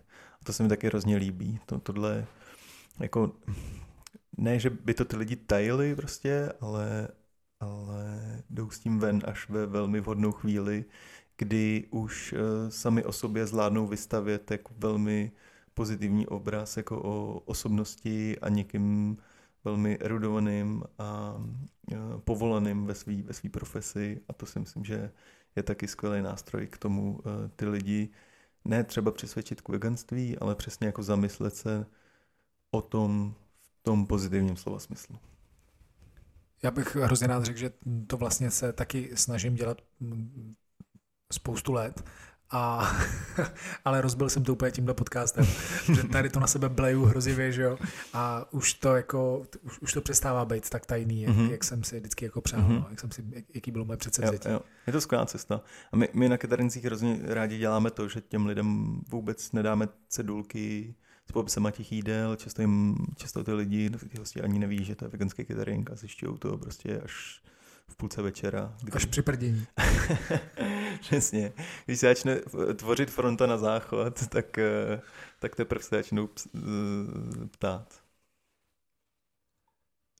Máme tam z těch forem aktivismu ještě něco, co jsme nepokryli, o čem jsme se chtěli bavit? Um, Zam... Co Game Changers? My jsme tady to sousloví zmínili ve smyslu tohle pro nás byl Game Changer, ale ne, ne ten dokument. Mm-hmm. Jak jsi to vnímal, když to přišlo? Hele, já se musím přiznat, že jsem to do dneška neviděl. Ty jsi to, jakože, ne, vůbec? ne, fakt ne. Tak to, co se já se tady s tebou o tom bavím. Ale viděl jsem... To jsi zbytečný člověk teď úplně. viděl jsem rozbory, který ne, na to reagovali. To ne, ne, ne, ne, nebrat. A nebrat. vím, kdo v tom filmu byl a jakým způsobem asi mohl komunikovat. A je mi jasný, že to na spoustu lidí mohlo působit skvěle, ale pro mě je to v té kategorii emočního aktivismu. Jo. Uh, jo, se to asi snažilo tvářit trošku jako nějak jako science based a že tam bylo trošku vědy v tom a tak, ale prostě pozvat si tam Schwarzeneggera a, a Tysona a podobní lidi, jestli tam byli. Uh, Tysona si tam nepamatuju. Neříkám, že tam nebyl, ale nepamatuju mm-hmm. Arnold, Arnold Arný tam byl. Arný no, no, no. A stavit to jako na, na tomhle uh, mi nepřijde úplně košer. Na druhou stranu to mohl být doslova game changer pro spoustu lidí. Já jsem to slyšel o strašně moc lidech, kterým to jako otevřelo oči, mm-hmm. což je fascinující, mm-hmm. protože přesně si myslím, že žijeme v bublině, která, která to vlastně jako odsuzuje což je jako zajímavý. Mm-hmm. Jo, že víš, že to je, že no, oni nebyli úplně akurátní s těmi daty mm-hmm. a bylo to manipulativní a prostě dali tam týpka v bílém plášti, který tam reprezentoval tu vědu a on sám tam úplně transparentně, oni si dávali velmi dobrý pozor na to, aby neříkali úplný blbosti. Mm-hmm. Ale byli tak na hraně, jo, jo, jo. že když si jako neposlouchal přesně, co říkají, tak, eh, tak, si měl pocit, že bullshitují mm-hmm. hrozně. Ale potom, když jsi šel do úplného detailu, tak si zjistil, že použili tak správně ty slova, že drtivá většina věcí, prostě, které říkají, tak, tak, je úplně jako, jo, tak je úplně v pohodě. Ale to emoční zabarvení bylo veliký. No. Oni totiž, my už jsme to taky zmiňovali v některém z minulých dílů, oni totiž neříkali to pro mě zdraví, uh, jde to i takhle, přestože to rozhodně není jako úplně ta nejlepší cesta, jde to i takhle, tak oni říkali, tohle je ten game, nejlepší. Tohle je, tohle game changer. Cesta. Přesně jo, tak. Jo. Proto oni přesně to, říkali... To, to pro mě bylo na tom to nezdraví. Oni říkali, Hamilton vyhrává, protože. Ano, ne jo? přestože. Přesně tak. Takže to je, to, je, to, to je vlastně ten ultimátní argument, který oni používali. To mm-hmm. znamená, chcete-li na olympiádu, a ještě jíte maso a jíte, jíte živočišní produkty, tak jste blázni, Přesně protože tak. to totálně brzdí váš výkon. Přesně tak. Což je úplně v rozporu s datama, který máme jako na planetě. Bohužel. Mm-hmm. No, my bychom strašně rádi eh, jako viděli víc eh, veganských olympioniků, ale nejsou tam. Mm-hmm. Oni by tam možná byli. Jo? Oni možná ty samý lidi, kteří tam jsou dneska, tak kdyby byli na eh, rozumně postaveném veganském jídelníčku, tak velmi pravděpodobně budou podávat úplně, úplně stejný výkony. Mm-hmm. Jo? Ale že by to byl game changer ve smyslu, jako díky tomu najednou je všechno jiný a všechno lepší, tak to bohužel ve většině případů se domnívám, musím říct, že se domnívám, protože data nemám, tak, eh, tak si myslím, že by, tam, že by to nebyl takový game changer. Teda. Nádhera. Jdeme na to? Jdeme ochutnávat? Dáme si džobáčky? To, zna, to znamená, oficiálně ukončujeme diskuzi o aktivismu a jdem si nadspat břicha. My jsme neřekli malý schrnutí vlastně. Pojď to schrnout, Libore. Můžu to zkusit? Mm. Za mě malý schrnutí je, protože my jsme si řekli předtím, než jsme pustili mikrofony, jaký vlastně je náš postoj k těm přístupům. A v zásadě se dá asi říct, že můžu mluvit za nás za oba, když řeknu, všechny ty přístupy se nějakou formou doplňují a nedá se říct, který je univerzálně správný a který je univerzálně špatný. Mm-hmm. Každý může mít nějakou hodnotu a je vlastně dobře, že i v Česku máme celou řadu organizací, který se snaží ty přístupy vždycky jako jet na 100% to svoje. Pak je samozřejmě trošku škoda, když mají třeba klapky na očích a myslí si, že to je ten jediný přístup, protože tohle my ani v rostlině jsme nejeli. My jsme taky vždycky říkali, je dobře, že tady jsou i ty jako emočně laděný videa. Mm-hmm. Jo, je, je to dobře, že lidi jako mají možnost se podívat na to, jak to vypadá ve velkochovu mm-hmm. a tak dále. Takže za mě přístupy se doplňují eh, a vlastně jenom pojďme, pojďme to dát jako malou výzvu k tomu, buďme respektující i k těm ostatním přístupům vždycky a neříkejme si rovnou, že ten, kdo pokácel poset, tak je prostě jenom ultimátní kretén, který to kazí všem veganům. Ano a ne. Ano a ne. Krása. Skvělý. Děkuji za shrnutí, Libore. Uh... Souhlas? Souhlas, Výborně. souhlas. A Já, teď ty já bych vždycky k tomu pokácenému posedu přidal nějaký informační bulletin zároveň, víš, aby to bylo vyvážený. Dobře. Můžeme ho dát pod video, lomeno pod podcast. Ano. Víš, proč ochutnáváme děbáčky dneska? Uh, já ano, ale řekni to divákům, protože to je moc hezký, až, až ne, neuvěřitelně hezký. Já jsem, myslím si, že to byl díl o grilování, protože nikde jinde mi to, Mhm, mhm. tahle dětská, tu si můžeš počít. Uh, myslím si, že uh, nikde jinde to nedávalo smysl. Tak já jsem v díle o grilování mluvil o tom, že jsem jedna z prvních jako veganských grilovaček, kam jsem něco přivez, tak byly děbáčky, mm-hmm. Mhm. který tehdy jsem kupoval v Tesku na Andělu, jestli se nepletu. A všem to hrozně chutnalo. A já jsem vlastně tak jako vypustil do toho dílu takovou bombu, že jsem říkal, a já ani nevím, prodává se to ještě? Mhm. Ale mě napsalo od té doby, co jsme ten, co jsme ten díl vykopli, mě napsalo šest lidí, Mhm. mm-hmm. nezávisle na sobě, v různém čase prostě, říkají, je, tady jsou, hele, podívej, mají je tamhle, mají je v Country Lifeu, mají je v Tesku, Mhm. mm-hmm. mají je ve zdrávkách prostě, posílali mi fotky a úplně nejvíc jsem si připadal jako influencer, Mhm. mm-hmm. nádhera. To Ale hezký. to vyvrcholilo tím, že já jsem objednával dort v Share Sweet Baru od Palverde, jsem objednával dort pro moji ženu a eh, ten dort pekla a připravovala jedinečná Aneška Honců, Shoutout, Aneška. která poslouchá náš podcast a ten dort poslala i s děbáčkama. Takže úplně fantastický. Takže Aneško, moc díky, vážím si toho a díky tobě teď Adam poprvé premiérově ochutná Mm. děbáčky. Yes. A já si připomenu tu chuť grilu před, to je možná 6 let, co jsme byli tehdy tam na Slapech. Takže já se moc těším a tobě, Adame, přeju dobrou chuť. Skvělý. Vzal jsem k tomu tady do dětský, tohle to prosím tě je na mateřské mléko, ale je to vypláchnuté. Uh, tak, na, na uh, lidské mateřské mléko samozřejmě. Mhm.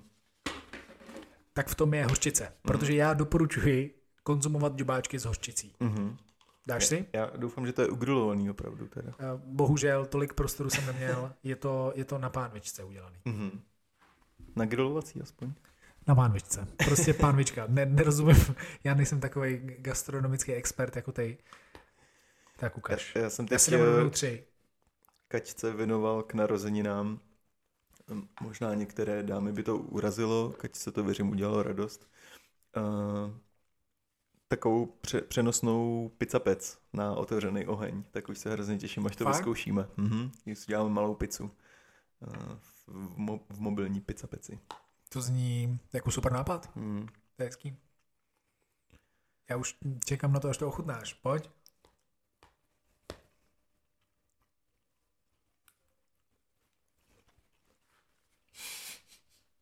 Dobré je to. Já, já teda si to užívám, je to chutná. Já jsem si někam dal i obal, abych ti ho ukázal, protože Mhm. kdyby nás náhodou poslouchal někdo z marketingového oddělení společnosti, myslím, že to je Kalma, která vyrábí děbáčky, říkám, prosím vás, najměte si někoho, kdo se narodil později než v roce 81 prostě třeba. Jo? Nebo 61, to je jedno. Ta vizuální identita podle mě úplně neprodává, se mi chce říct.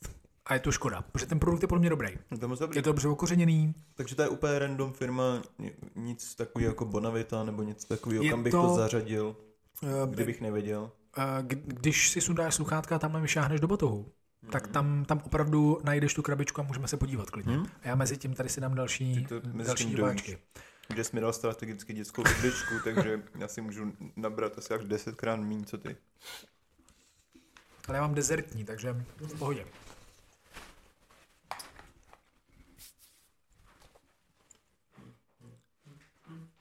Máš to?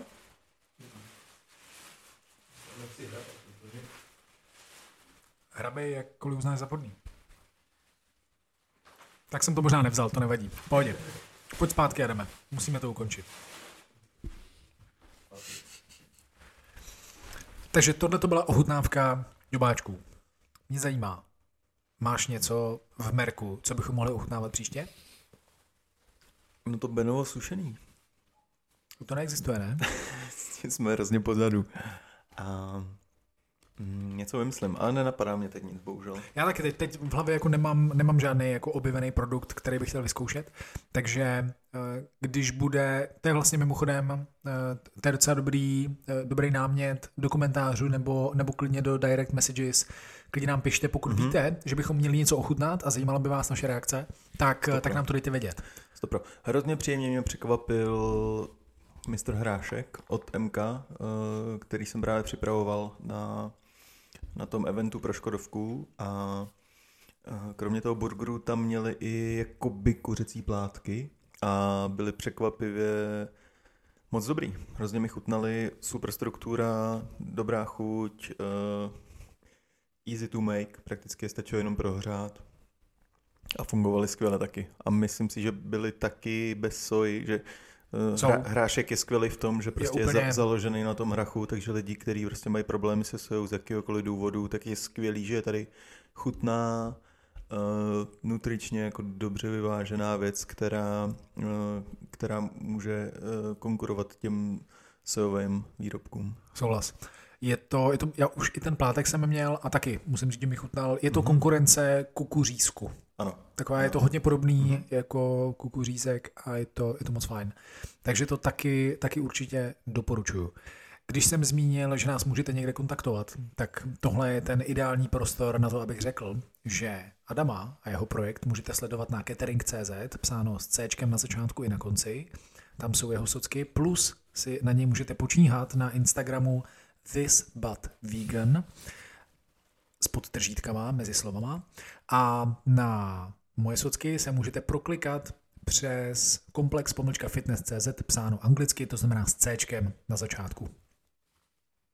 Nádhera. Akorát to polknul, toho děbáčka. Ano, děkujeme Anešce ještě jednou, shoutout, jak za děbáčky, tak výborný dezerty. Eh, který od ní často ochutnáváme. Aneška dokonce s náma spolupracovala na jednom nedávném keťasu pro Sephoru, Fakt? který jsme ladili do Purple Moodboardu, to znamená, že celý keťas musel být fialový. Proto ty borůvky, tam já jsem to viděl ve stories. Uh-huh, uh-huh. A hrozně, hrozně zábavný připravovat. Uh, celý ten event se vlastně um, postarala Kačka Kultová, protože já jsem v té době, takže shoutout Kačka Kultová. Uh, já jsem v té době byl v Boleslavi právě na eventu, takže to byl jeden z těch dní, kdy se dělo víc eventů v jeden den.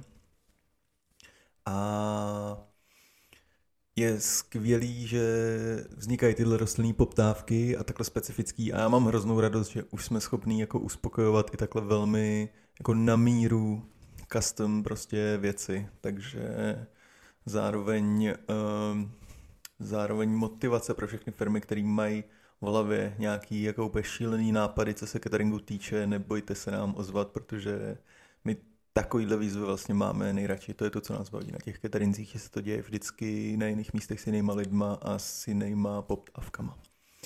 Tak, to jsem chtěl zmínit a ještě jednou poděkovat Anešce. A proto jsem skočil vůbec do tohohle, byť jsem to neměl v plánu původně. A, Libore, je to všechno pro dnešek? Já si myslím, že tak s, s tím skromným časem asi už to můžeme ukončit. 2 hodiny 21. Hm? Hmm, to bude trošku kratší. My jsme byli čůrat. To je pravda. Takže v pohodě. Dobře. To je v klidu. Tak jo, nej, nejdelší díl máme hotový. Eh, Adame, moc děkuju. Moc děkuju za přípravu, taky díky. za všechno. 11. díl, nádhera. Eh, těším se, uvidíme, jestli z toho bude i to video. To se dozvíme vlastně my až za okamžik. Milí posluchači a diváci, utíkejte na YouTube komentovat, pořád eh, se to tam organicky nerozjelo, takže než eh, najmeme nějakou partu brigádníků, co se tam bude povídat a, eh, a reprezentovat oba tábory, tak a, nám tam běžte něco povědět, přesto si to třeba poslechnete na nějaký podcastové platformě. Jakoukoliv zpětnou vazbu, prosím, směřujte na YouTube. Děkujeme. Mějte se hezky. Ahoj. Mějte se krásně. Tak nebo